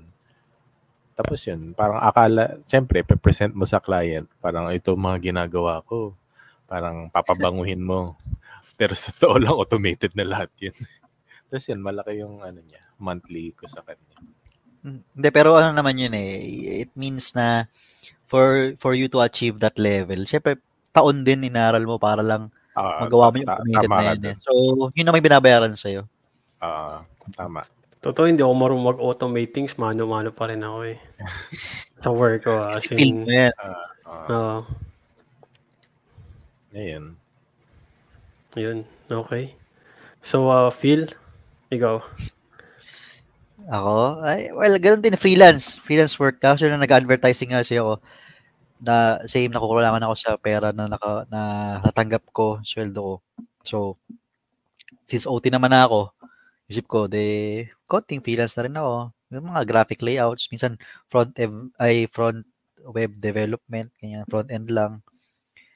Tapos, pero konti lang yun. Minsan lang ako tumatanggap. Kasi, medyo hindi ko kaya ng katawan ko nung time na nag-advertising ako dahil ang dami.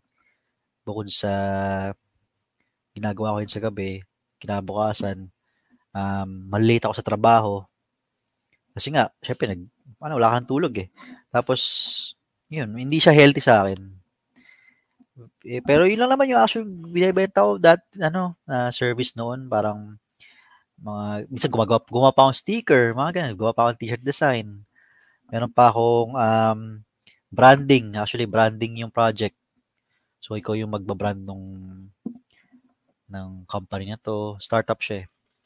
So, merong kasama na yun. Meron na yung kasama sa social media. Like, ano yung itsura nila pag post sila sa social media. So, dapat may, ano yun, may uh, parallelism. Yung baga parang consistency dun sa layout na parang ma-distinguish mo kung siya tong brand na to. Ganun. Yung mga, gumagawa din ako dati ng uh, tawag ito, guidebook para digital guidebook para dun sa company. Para syempre pag wala na ako, hindi ko naman may-maintain yan eh para website. So yeah, no, ibibigay ko lang sa kanila yan. Tapos yun yung guide nila for kung may in-house man sila na layout artist.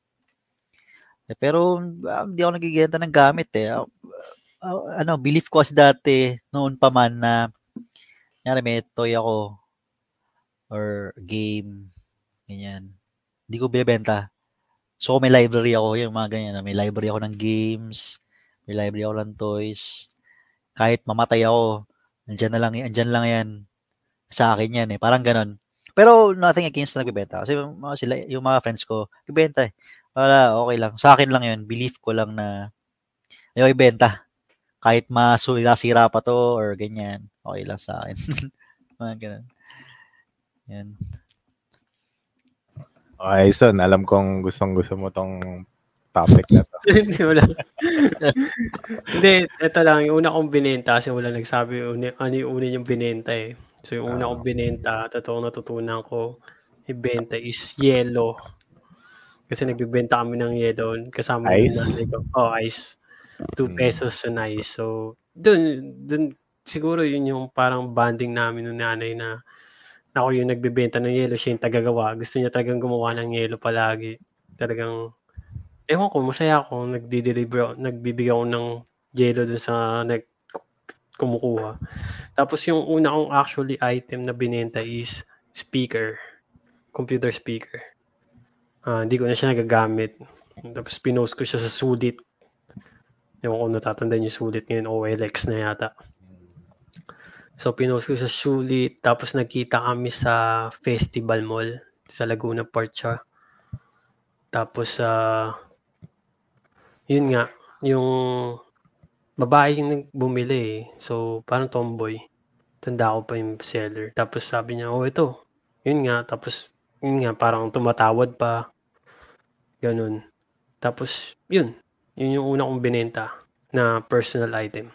Tapos, nung umuwi ako dyan, marami akong bini, binibiling Star Wars. Usually, bumibili ako lots kasi mas mura. Yung mga used na. Bulk. Mm. Oo, kasi mas gusto ko yung used kasi yung brand yung mahal. Nasa 1K, di ba? 1K plus tax pa. So, binibili ko mga, kunwari, 30 figures sa price ng $50, mga ganun. Which is cheap, no? So, yun yung natutunan ko nung umuwi ako. Nag, nagdala ako, marami pang Star Wars, Funko, nagdala ako sa luggage ko. Tinry ko lang ibenta kasi alam ko mas malaki yung bentahan dyan. At mas gusto ko kasi mas ang hirap kasi ibenta dito, i-ship mo pa eh. Doon meetup, di ba? Uso sa Pilipinas meetup. Ngayon shipping na mas mura na rin. So, yun, nagbenta akong laruan. May nabenta akong isang, pinili ko lang ng $10, nabenta ko ng 5K, no, $100. So, may ganun. May mga Star Wars akong talagang pinost ko lang siya sa group. Nasa stage pa ako nun. May nagdibs na. Parang, oh, dibs ko yan. Tapos sabi ko, uwi ako one month ha. Hindi niyo makuha agad to. So, umuo. Tapos, minute ko siya sa alabang. Binenta ko yung six figures, goods naman. Tapos nagkwentuhan pa kami, ano yung mga kinokolekta nila. Which, to me, nag-enjoy ako sa mga kwentuhan yun kasi same kami ng hobby. Um, tapos napapansin ko parang iba-iba yung age group eh. Minsan may matanda, ma- magigis mo parang, oh, tanda na nito, nagko-collect pa rin ito. Para ma-amaze, ma-amaze ka eh.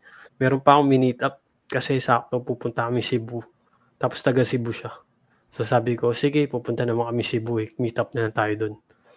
Eh, malit, malaki yung Cebu pero nung sinabi ko yung location ko, sabi niya, ah, malapit lang kami doon. So nagkita kami Cebu pa. Yun yung meetup na sobrang layo nung meetup.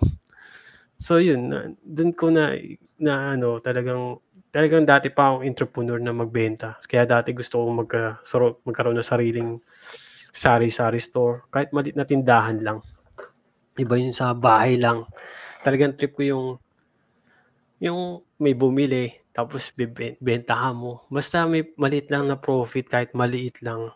Basta may umiikot. Gusto ko lagi umiikot na pera sa binili mo. So, parang ano, reseller life. So, ngayon, NBA cards yung nabenta ko. Dito, nakabenta na rin ako sa States ng NBA cards. Uh, nabili ko siya parang 20. Nabenta ko siya ng 160, ganun. So, yun nga, parang ngayon NFT, same thing. Ang lakas kong magbenta sa NFT kasi talagang kailangan mo ng research tapos kailangan mo lang ng parang stocks lang yun eh kung ano yung bibilin mo ano yung bibenta mo. So, dun, yun talaga, talagang nagusto kong entrepreneurship sa mga gantong bagay. So, kahit ano kaya kong ibenta, kung gusto kong ibenta. Kung hobby ko siya. Kunwari cards kasi alam ko, eh, Star Wars, Marvel Legends, kaya ko sila ibenta kasi alam ko yung na-research ko na yun. Eh. Di ba? So yun, yun yung experience ko good. All goods naman. Eh, except one. There's one bad experience. Ano Nung nag, nagbenta ako ng board game. Um, nagkita kami sa festival mall. Tapos, may traffic. Alam mo yung traffic sa Pilipinas, hindi, kahit malapit lang, within like, supposed to be like 10 minutes lang, napunta sa 30 minutes. Tapos, nawalan pa ako ng load. Wala pa akong cellphone noon eh. So, parang hiniram ko lang yung cellphone nawalan pa ako ng load. So parang text siya ng text. Sabi ko, papunta na ako. Tapos nung nagkita kami, galit na galit, pinagmumura niya ako. Sabi niya, bet ka late. Kanina pa ako dito, ganyan, ganyan. Hindi mo pa alam, may trabaho pa ako, ganyan. I-report kita sa Facebook group. Sabi ko, sir, na-traffic nga ako, di ba tinitext ko kayo? Hindi, hindi yun yung rason.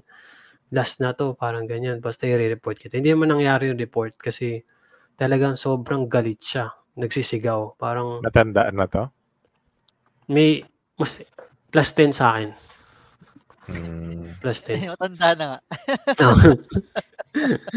so parang yun, parang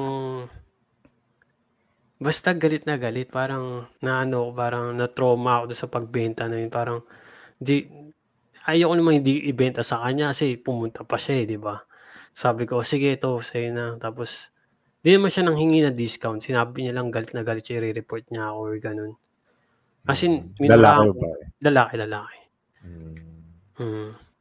Yeah, yun lang. Yun lang yung bad experience ko. Anong, Usually. anong board game pala yun? Um, ano siya eh. Uh, AEG parang Black Friday limited edition box. Hmm. So parang once a year lang siya nilalabas. Mm, so binili ko 'yon kasi Totoo, binili ko yun. So, may isa pa ako noon. Kasi yung sinin sa akin, maling year. So, binigay nung seller sign sa States na libre na lang. Kasi pagkakamali niya yun, pinost niya maling detail information, maling picture. Sinend sa akin yung last year, hindi yung actual year na gusto kong bilhin. So, libreng item lang yun, kaya binenta ko. So, yun. Yun yung bad experience ko. Pero usually, I like selling.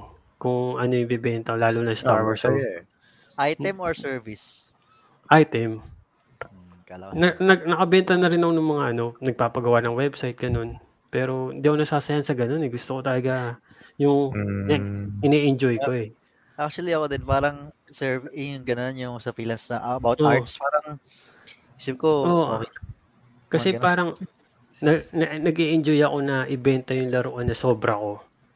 For a little discounted price kasi kaya nga nila binili kasi more lim medyo may discount siya onte eh kaysa bumili siya si kasi competition yan eh. Bit ka bibili doon sa mas mahal kung 'di ba? Kung mas mahal. Sa akin mapapababa ko kasi yung presyo ko kasi nga lots yung binibili ko. So parang kino-compute ko na okay ang binili ko tong 50 dollars Ibenta ko to ng 10, 10. Tapos itong sobra sa akin na. Yung kailangan ko. Yung wala ako sa collection, yun yung kinukuha ko. Tapos lahat ng sobra, yun yung ibebenta ko. So parang wala talaga akong nawawala sa akin. Parang nagkaka-figures lang ako for free. Tapos yung sobra ko, yun yung binibenta ko. So yun yung game plan ko nung nag-Star Wars collection ako. Ngayon hindi na ako nagbumibili. Pero ang rami kong box. Ang nakita niyo yung box ko dito, sobrang rami. Parang sasabihin niyo hoarder ako ng Star Wars. Ba't ka kasi nag-hoard? Hindi ako nag-hoard, iniisip ko lang magbenta. Alam ko na, Adrian. Ito yung ano eh, yung mga scalper. Ito Oo. yun eh, si Aiza. Hindi ako scalper kasi gamit na to eh. Hindi ako yung brand new item na bibili ng brand new. Ito yung lots. Nag-auction ako. Bumibid ako. Walang bibili nun kasi meron na sila nun. Bet sila bibili ng mas... Nakatamad kasi ibenta. Yun yung process. Mahirap magbenta. Kaya ako naman nag-enjoy ako sa pagbenta. Ang hassle nung scalpers eh, na? Oo, oh, mahirap yun. As in, dati totoo, nag, na-try ko na mag-scalp ng sapatos. Kasi nauso dito yung parang reseller ng sapatos, yung Yeezy. Hindi ako nag-enjoy. Totoo, kumita ka lang ng $100 pero hindi ako nag-enjoy na pumila tapos ibenta. Kasi hindi ko siya hobby. Hobby kong bumili sapatos pero yung trip kong sapatos pero hindi ko ibebenta yung sapatos na kasi di ako yung gusto ko yung binibenta ko medyo connected sa akin. Yung alam ko yung ma-meet ko rin yung community. Hmm, tama naman. Di ba? Kung di ka enthusiast eh, no? so wala Oo, din. kailangan talaga gusto mo yung binibenta mo. Kaya, yun, kunwari, mahilig ka sa pagkain or yung nga yung sinasabi ko, mahilig si Adrian sa kape. Mas masaya siya magbenta ng kape. Kahit hindi siya kumita ng pera, masaya siya sa paggawa ng coffee. Wala naman sa kanyang profit-profit yan eh. Sa kanya, more on the creation of coffee. So, sa akin parang, yun nga, iniisipan ko palagi ng side business. Yun yung maganda sa akin. Parang iniisipan ko ng click. Kunwari, ito, gumawa siyang coffee shop. Bigyan natin ng side business yan sa tabi. Kaya naisip ko agad yung parang o, podcast sa sa gabi, ganun, or laundry shop, parang puro side business. Parang sinabi mo nga, feel. Pero sa'yo more on, gusto mo more on things, di ba? Sa akin naman, gusto ko isang spot pero multiple functionality. Mm, hindi, okay naman yun. Pero isa kasi, parang di ba sinasabi nga nila, ano, um, minsan pag hobby mo, huwag mo gagawing business kasi hindi mo siya mamahalin. Di ba? Hanggang saan, hanggang saan mag-draw yung line. Hindi ko magets yun ang happy mo, ayaw mo gawing business. Oo, oh, kunyari ako, Oh. ah, gusto ko toys, games. Ayaw ko siyang gawing business like, bibenta ko siya. Gets mo ba? Eh, Kasi paano magiging, magiging chore siya sa akin eh. Hindi ko na siya hobby na, yung minahal kong hobby dahil kaya ako na nga naging siyang hobby kasi mahal ko siya, itong gusto kong gawin. For example lang to ah, Mm. gusto kong gawin to. Kasi gagawin ko siyang service na ibebenta ko sa tao. Magiging chore siya. May ganun kasi ah, may ganun na, may ganun business models eh. Eh, Ma- yung ibang business model, kunwari yung si Drexler ba yung toy, yung sa, yung kilalang toy collector sa Pilipinas. Hmm. Yun yung ginagawa niya eh, parang may toy museum siya. Alam, yung service niya, yung nagpapa-entrance siya sa toy museum niya. Pero wala naman siyang, ginagawa niya syempre, yung design nung ano, tapos bumibili siya ng toys. Pero tinatayo niya pa rin toy museum. Yung mga ganun, okay lang sa'yo. Okay yun, kasi hindi naman niya direct matatanggal sa kanya yun eh. More Mm. of binibuild pa niya dahil museum, pumunta ka pa. Mm. Profit Mm. niya, yung pumunta ka sa collection niya. So parang si Big Boy Cheng, mga ganun. Nang, kilala mo si Big Boy Cheng. Oo. Hindi, iba, iba eh. Parang, ko pa, may nagsabi sa akin na parang, oh shit, oo nga, no? parang naisip ko lang na pag yung gusto mong gawin, naging trabaho mo, medyo i-hate mo siya kasi magiging chore eh. So hula mo kunwari si Depende, Adrian. Si Adrian, i-hate, i-hate niya ba yung paggawa ng coffee? Baka rin pwede kasi syempre magigis niya, rami niyang customer, tapos na-stress na siya. Hindi ko rin masasabi. Depende sa tao Diba? yun. Di ba? Kung mali mo, ang gusto niya pala is yung service mismo na gagawin niya. Mm. Well, hindi niya i-hate yun. Pero kung yung mismong yun ay hobby mo, kasi kaya nga tinatanong ko, saan mag-draw yung line kung ito ay gusto mo pa talaga dat- dapat mong gawin versus dun sa shit, dapat pala ginawa ko, hobby ko lang to, ginagawa ko ginawang business E, to. e, paano yung ginagawa ko Kailangan-? Oh, kailangan may boundaries.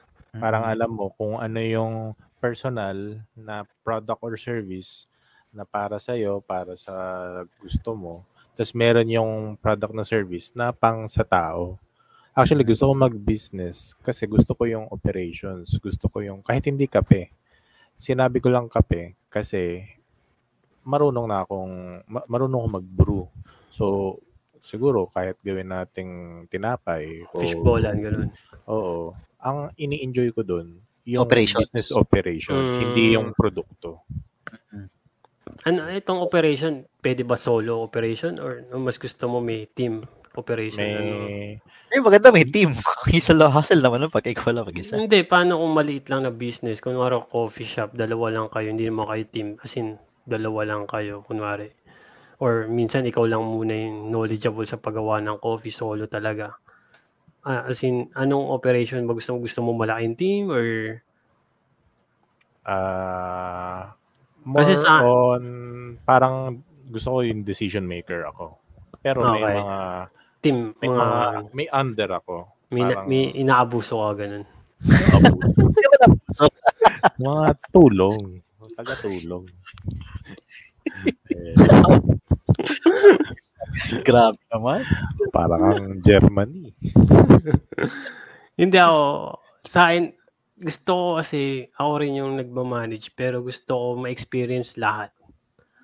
Para alam ko yung, op- yun, yung operation talagang gusto ko ako muna, tapos i-hire ko, iti-train ko. Gusto ko ako muna lahat. Tapos, Mm. i-guide ko yung mga employee. Pero, yun nga, sa akin, maliit lang naman yung gusto ko eh. Gusto ko rin operation, pero, yun nga, yun yung goal ko na talaga yung tubigan, laundry shop, restaurant. Tapos, sa gabi, magta-transform sa something else. Siguro, barbecuehan, kasi di ba uso yung barbecuehan, ganun. Parang, Isabong. oh, pwede, di ba? Or ano, pwede kayong, pwede isabong, no? May big screen, tapos doon na lang laos magkakaya na doon sa. Ha? Laos sa Philippines, laos na siya eh. lawas na ba? Mm. O so, siguro parang viewing party, kunwari may viewing party ng sports, sports betting, di ba? Uh-uh. Di ba? O, dun magtataya dun sa baba. Siyempre illegal yun, pero murang, ang problem sa Philippines kasi, pala tayo ka ng mga ganyang innovative, tataksan ka ng sobrang lie. kaya nga, yun, Di ba? pero yun, oh, pero yung sa akin parang yun nga multifunctional yung mga trip kong gawin, yung benta, laruan. Kasi sa akin kumuha ako ng pera sa laruan. Pero doon ako nakakuha ng laruan dahil sa pinagbebenta ko. Parang moving, parang lahat ng gusto ko, palagi may moving rotation na may nagpapalit kaya ako nakakagi ng pera to buy things. Oo nga, nawala si Phil.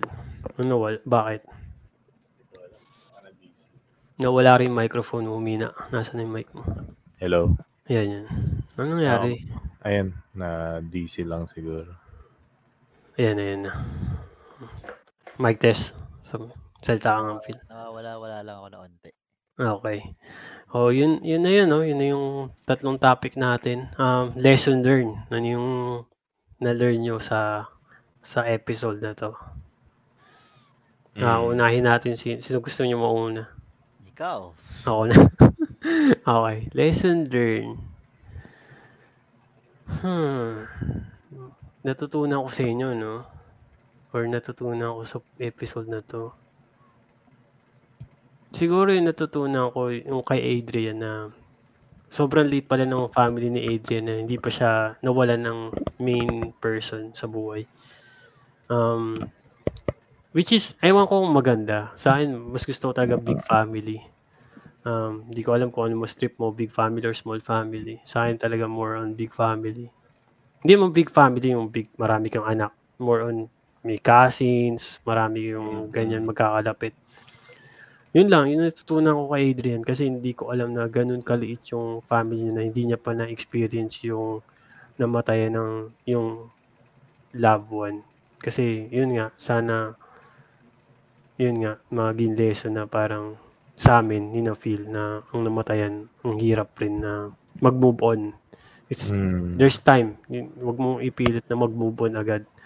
Meron kang maraming pagsisisi, merong napansin ko nung pinunta ko siya sa Perpetual si nanay, sabi ko dapat minove namin siya sa mas magandang hospital, which Perpetual is ma- magandang hospital sa Laguna yun.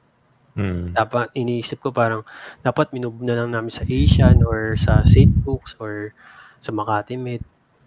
Baka hindi pa siya, hindi ba, Mm. namatay. Kasi nung dulo nun, okay okay na yung nanay ko eh. Sabay may nag-message, tumawag na lang sa akin. Umiyak, umiyak tita ko na yun nga, namatay. Tapos, Ano bang kinamatay nung lola? tubig sa baga. Anong yung- cause daw nun? Di ko alam yung matatanda na talaga nagkakaganon eh. Yung nagkakatubig ka sa baga. Ano may injury? I- Hindi, hindi. Na-injure ba siya? Hindi. Tu ano, ang tumatanda parang yung tubig, parang namumuo yung tubig sa li- likod mo, yung baga. Kunwari, nagkapawis ka, ganun. Kaya minsan, sinasabi nila, huwag kang magpapawis sa likod. Kasi may natuto yung tubig, ganun. Eh, sa Mm. lamig, at sa tanda, ganun talaga yung kinakamatay, yung parang may tubig sa baga. Anong symptoms niya nung inuubo gano'n? Hindi Hirap naman. huminga? La- lagi siyang, oh, hirap huminga. Laging pagod. Um, parang ganun. Talagang, eh, nung nandun ako, every time, kasi nasa ICU siya, bihi- mahirap pumunta. At ako, honestly, hindi ako pumupunta sa hospital. Kunwari, may nagkasakit, di ko dadalawin kasi ayaw ko yung amoy. Yung amoy hospital, nakaka-depress eh kahit wala naman, yung kunwari, 'di ba, kasi yung hospital sa atin parang medyo darky feeling na may depress. Depression, parang ganun. Kaya hindi ako nagpupunta. Tapos nung doon lang ako na-experience na natulog sa hospital, araw-araw. Isipin mo, pupunta ng hospital, tutulog, pupunta ng bahay, liligo, pupunta ng CSB. Parang ganun yung pattern ko nun. So parang yung pagtulog sa ospital, parang yung, yung higa ko, yung yung upuan pa nila, yung parang metal, yung malamig. Talagang hassle kasi tapos every time na may oras ka ng ICU kasi may parang 20 minutes kayo, parang kikitain mo si yung patient kasi bawal mo kitahin palagi may oras. So, nung kinita ko siya, parang palaging nakita ko siya, nagbo-move naman. Every time na nakikita ko yung nanay ko, parang umiiyak ako. Parang na, na-imagine ko na yun na pwedeng mawala eh. So, yun lang. Yun, Nung, nung nasa hospital na siya na to. mm, oo, nung nasa ICU. Mm. So, Gano'n parang siya katagal sa hospital? 3 days yata, 4 days. Ah, ganun Mga kabilis. Mm, kasi yung pang fourth day, pwede na raw, sabi ni doktor, sabay may tumawag, tita ko, yun nga, nawa, namatay na. Nasaan ka Really? nun nung tumawag? Nasa jeep, nasa ano ko, nasa school. Tapos nung pauwi na ako, umiyak na ako sa jeep. Habang papuntang perpetual. Mm. Talagang hindi man um, hagulgol, iyak talaga parang iniisip ko lang yung mga memories. Kasi doon mo maiisip yung mga memories niyo eh. Tapos ang weird pa kasi nung bago siya na hospital, lagi siya nagpapa-picture sa akin kasi may phone akong bago, yung my phone. Mga nauuso pa yung mga smartphone. So parang nagpapa-picture siya sa akin. Paano kung ganito yung itsura ko namatay ah? So nagpapa-picture siya parang nakaganon. Yung, yung nakapikit. Nung namamatay ka sa movies, di ba ganon? So palagi siya nagpapa-picture ng ganun gabi-gabi. so parang ang weird lang ng feeling. Tapos yun nga, nangyari yun. So yun yung ano, lesson learned yung kay Adrian kasi na bigla akong naisip yung mga yung na-feel ko nung namatay yung nanay ko. Sin, sobrang 68 yata 68 67 mga ganun. Wow. Totoo siya pinamatanda sa pamilya namin namatay. Kasi yung mga anak niya mas namatay ng mas bata. Mga 50, 49, 45, Bata. mga ganun.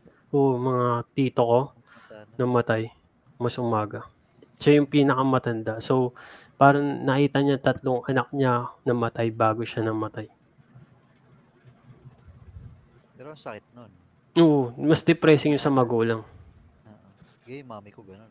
Mm, kaya naka-depress. So, yun lang sinasabi. Parang yun na- parang na na reminisce sa akin yung mangyayari. Hindi ko dapat kikwento, bigla lang napunta sa topic na yun dahil kay Adrian yung anxiety. Kasi yung topic namin ni Phil parehas eh. Yung nade-depress kami. Oh, Wala, kami wala pa ako doon. Oh, biglang sinabi mo yung anxiety ng nawa yung mamamatay ganun. Mm. Dark ko kasi ay ano Adrian eh. so Pero yun, yun, kaya, kaya ko siya na-open up kasi parang may medyo may regrets ako na tinitake advantage ko nga yung oras. Parang minsan, mm, parang no Holy Week, nagpapasama yung airmat ko doon sa probinsya niya. mm, Dalaw daw kami doon. Kasamahan ko siya. Eh, ano yun, sa Lucena. One Mm. way nun, apat Lucena. Laguna. Laguna yun, di ba? Lucena sa Malapit sa Laguna. Quezon. Ah, Quezon Quezon, province. Quezon, no nga. Quezon, Laguna, Quezon, di ba? Tama ba? Wala yun. Oo. Malayo ba Ayun yun? nga. Oo, 8 hours yun, balikan. Laguna Ayun. sa So baba. sabi ko, gusto Ah, ko, okay. sabi ko gusto kong magpahinga ng Holy Week. Mm, Tapos yun, parang may onting Parang regret. nagtampo siya. Hindi naman. Nagtampo siya sa'yo, hindi naman siya nagtampo. Yung more on sa akin, parang nagregret ako. Tapos naisip Mm. ko nga yan na ano ba yan? Dapat uh, spend more time nga. Kasi Mm. dati, weekly, nung nagsarili na ako dito sa condo, Mm, dati weekly ako doon. Tapos ngayon parang minsan tinatamad ako pumunta doon mm. sa bahay. Eh malapit lang naman, mga 10 minutes lang yung Ang lapit Ayun. lang pala. yun. Alam ko naman, parang dalawang oras na biyahe. Ayun. So baka nga bukas, dahil nga na-open up nyo yan. Mm. ayun. Uwi ka. Uwi ako. 10 minutes lang naman. Oo, 10 minutes lang. Kala ko naman 2 hours. And yun, tinitake for granted ko nga yung mga Mm. ganyang bagay. So, yung maliliit na bagay lang. Yung, kunwari, kain kayong breakfast together. Di ba? Hmm. Di ba? So, yun. Okay, tapos na ako sa lesson learned ko. Hmm. Ako rin. Yun na rin yun. Yun yung lesson learned mo na yun. Ah, yung appreciate nga yung habang Mm, nandyan mm, sila. Kasi mm. sabi mo, ikaw 68 yung Mm, nanay mo. Edad ko 69. mm. Tapos pe- medyo kaya Kasi na-heightened yung anxiety ko. Kasi parang Mm. napapansin ko, parang yung yung wittiness, kumbaga Mm. parang ah, may naapekto na yung Mm. yung pag-isip. Hindi Mm. naman At- sa major, parang At yung average lifespan ng Pilipinas, actually, below 70. 70. Below 70. Oo. Tumataas na yata. Ewan ko tumataas. Alam ko, may nakikita ko 100, 95, 90. bihira yan. Bihira.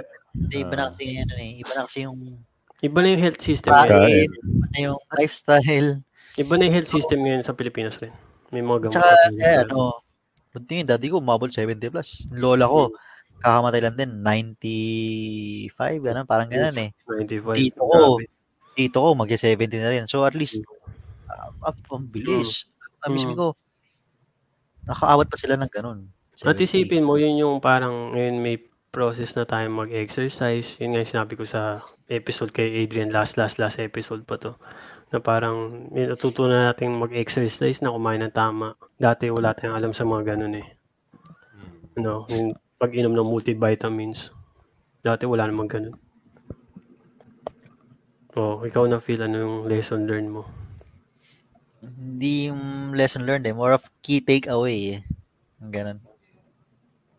Parang isip ko, ano pala, no? Parang sa'yo, may mga tao din talaga na hindi ba naka-experience ng loss na kaklose nila?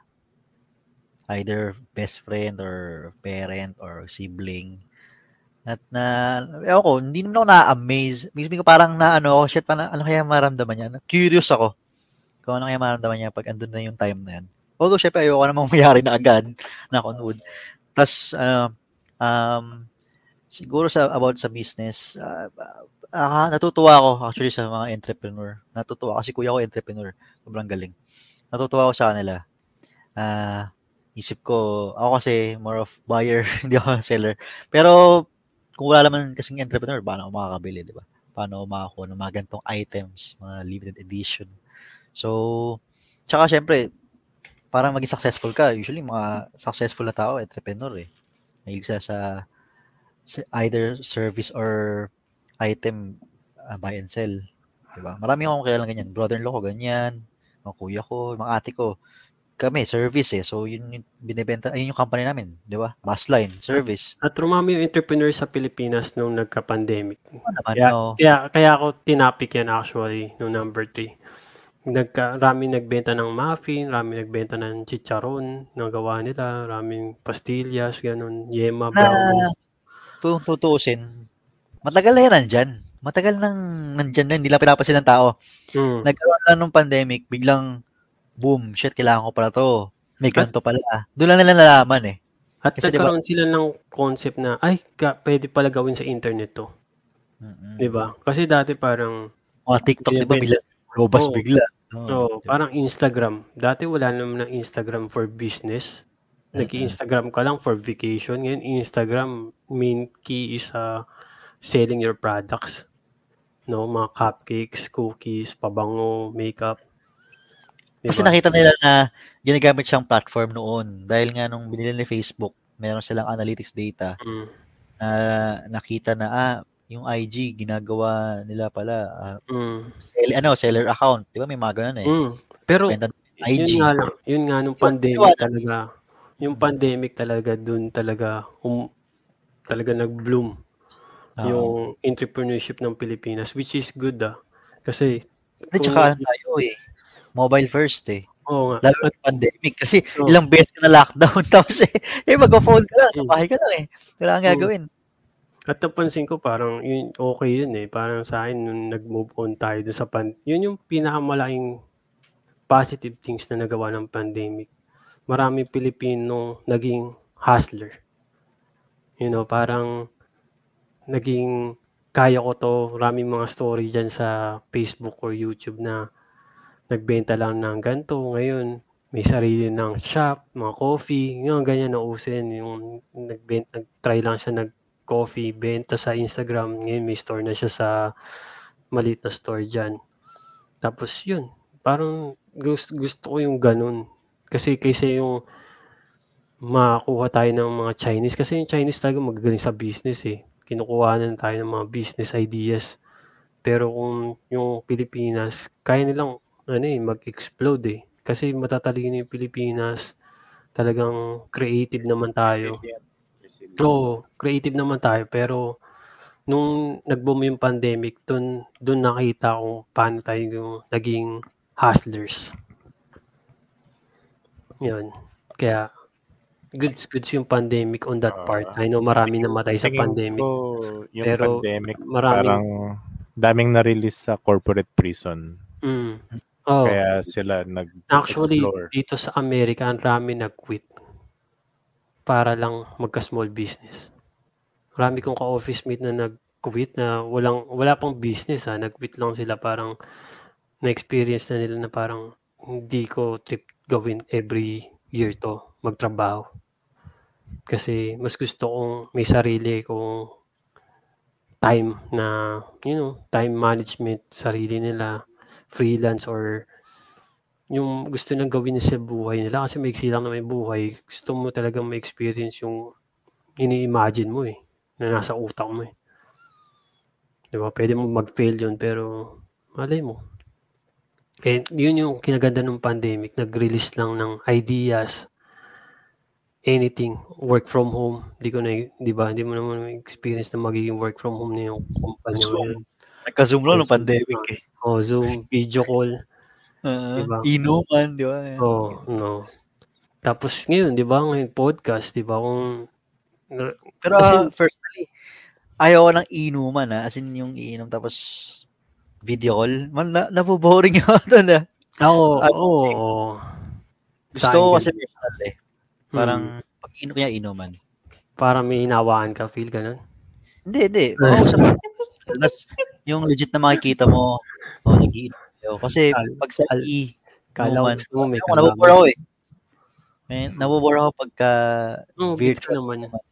Ah, Gets ko yun. Kasi hindi, hindi same experience yung ganito, yung, di ba? Kunwari kami ni Ad, nung, di ba, umiinom tayo. As in, ilang beses lang kami uminom ni Adrian. Pero, Hindi ka lang umiinom eh. uminom kami. Hindi ka nakasama eh. Nakasama ba si? Kailan? Nung uminom tayo ni Ana? Sama ata. Oh. Sama ako. Sa PGC. Oh, kasama. Sama BGC ako. ba yun? Oo. Hindi ba? Hindi. Oo. Sa Hindi. Parang tayong tatlo lang eh. Hindi ko malala. Kalimutan ko na. Tapos sinandito ako sa condo. So, tayong tatlo lang nun. Ah, Hmm. Pero, yun nga, yun, syempre different naman talaga yung physical at ah, online. Oo naman. Hindi mo makumpara yun. Pero syempre, eh kung yun lang yung main re- main thing na kayang gawin, 'di ba? Kaya ginagawa nila. 'Di ba? As in, ngayon tingnan natin, parang ganito. Pwede naman natin gawin to personally. Hindi, hindi, hindi ko kaya gawin to personally. Kaya nyo gawin to personally. Kaya ni Phil. Pero yun nga. Ito lang yung more easier access eh. mm, Di ba? Na ganyan. So yun, yun yung kinaganda ng positive ng pandemic. Maraming maraming nag-open up, you know, yung mga Pero sa metaverse, totoo lang, NFT, mga na-miss ko yung, yung vibes nung pandemic noon. Dati, ang sarap lumabas nung bawal lumabas. No? Sobrang tahi. As in, yung kasagsagan ng ano ah, mga around April or May 2020 or 21. Kailan ba yung pandemic? 2020. 2020. Mm. Grabe. As in, naririnig mo yung ibon sa labas. Wala sa sasakyan eh, no? Walang sasakyan. Zero. Wala naglalakad. talaga. Parang ano, Walking Dead. Minsan maganda rin ganun eh, no? Minsan yung country life, sabi nga Tsaka, nila. tsaka isipin mo, in- never na mangyayari yun uli. As in, once in masabi. a life. Totoo, hindi natin masasabi. Nakita niyo ba yung nangyayari sa Shanghai ngayon? Hindi, hindi. Grabe Ano yun? sa Shanghai. Bumabalik? na sa YouTube. Oo, sinara nila yung Shanghai dun sa isang building. Tap, talagang ang, raming nagkakasay. Talagang parang yun, yun yung itsura ng COVID din? pandemic. Oo, mukhang pandemic talaga. Oo. Scary. Tin, panoorin mo yung Oh, Shanghai. tama ka. Tama ka na hindi din natin masasabi. Hindi natin masabi. Kasi hindi naman natin masabi. Hmm? Parang, ayoko na umulit eh. Oo, ayaw Sa lifetime, sa lifetime ko na parang may pandemic. Parang, ah, Ito Oo, yung, parang once okay na yun. pero nasa history book tayo eh, no? Parang first time nangyari to sa buong mundo. hindi, may first- pandemic dati. Hindi, ito yung first time Ang talagang buboning plague, mga ganun. Te- pero ito yung first time na buong mundo na tumigil Apektuhan. lahat eh. Oo, talagang tumigil lahat. Kasi meron ba nag-work from home dati? Or may mga nag mga sports na na-cancel or things na na-cancel dahil sa walang pwede ka pa rin lumabas nun eh. Kahit may bubonic plague. Ito talaga sobrang takot lahat ng tao eh. Nagka-anxiety lahat ng tao eh. Kasi merong information panic din eh. Since sobrang easy i-spread across yung news. So Mm. talagang nag-pause. Tsaka na- yung bubonic plague, syempre wala pa namang mga TV nun. Oo nga, kaya nga. Pero Oh, yung medical. Yung Pero yung- tao, parang ha, may nangyayari na palang ganun. So, Pero alam ko yung bubonic plague hindi sa buong mundo eh. Parts lang ng mundo Europe. yun. O parang parts lang ng each, yung Africa. Hindi mo kumalat sa buong mundo yun. Ito talagang mas maraming worldwide eh. namatay nun. Kasi wala pang medical advice. Totoo, mas marami namatay yata nung COVID. Hindi. Min, nung, Hindi, nung bubo, bubonic. nung bubonic kasi wala pang gamot nun eh. Ilan ba namatay ng bubonic? Parang percentage ng world yun yung nawala nun. A big percentage. Parang yung ano, ganun ni Thanos, 50%. Hindi naman. Hindi naman. 50 din ako. Pero hindi, malaki talaga. Hmm, hindi ka alam eh. Wala akong alam sa bubonic plague eh. Tsaka, di ba dati, nagkaroon na nga dati ng mga SARS-SARS na yan, yung mga ganun. Hmm. Kaya nga tayo, kaya napansin ko yan, nung nagsimula yan sa church, hindi na naghahawak ng kamay. Yun yung time na yun eh. Ah, yung bawal maghawak ng kamay. Dat, dati di ba pwede maghawak na parang nauso. min, na. Minahawakan ka na crush mo, ganun pil. dati. Sa school. Ito, e- ito men, ginugel ko. Sorry. I, yung bubonic plague, hilig ko talaga sa mga dark na. Dark. Dark Tawag matter. doon, ang tawag doon, Black Death. Hmm. Tapos, ito ah, the most fatal pandemic recorded in human history, causing the death of 75 to 200 million people. Oo nga, mas marami nga. Dami, men. Kasi Pero walang, naka- walang gamot nun. Pero tumagal ba siya? Gano'ng katagal yung bubonic plague? Bubonic plague is Hindi mo siya tumagal ng two 1346 to 1353. So, Tagal. Seven, seven, seven years. Seven years. Tagal. Wala kasi gamot nun eh. Tayo kahit natin yan, kahit sa taon, dalawang taon nang nangyayari kasi. Hindi naman sa Pilipinas to ah. At di ko din nila lahat. Pero yung sinasing government, tinubulsa lang yung mga pera eh. Na dapat sa medical advancement, sa medical process na pupunta. Like sa Philippines. Totoo, eh, ah, sa marami na dinonate sa Philippines. Ewan ko lang sa napunta yung mga vaccines niya. Tinubulsa yun. Alam na. Tap, hindi, yung nangyari, bumibili kayo, binili nila dun sa China. So ayaw nila paggamit yung pinadala kasi gusto nila paubos muna yun sa China. China. Mga Kasi sino ba? binila nila eh. So, which is, ewan ko, siguro sobrang laki ng ah, cutback ng ano ng gobyerno. Kaya binili nila yung vaccine.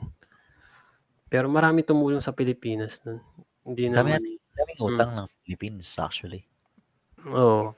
Eh, wala na eh. Hindi na Ah, parang- mawawala yun. Opo mo, may utang na eh, no? Hmm. Mahirap na. Oh. Yun nga. Oh. Yun na yung lesson learned, no? So, Kung may feedback kayo sa podcast, let us know sa comment section. We want to hear from our listeners. Again, this is Adrian. This is Philip. And this is Hyson. Thanks for listening to Chill Newman. Keep in touch. Please follow our Spotify. Hope to see you next week. And we out!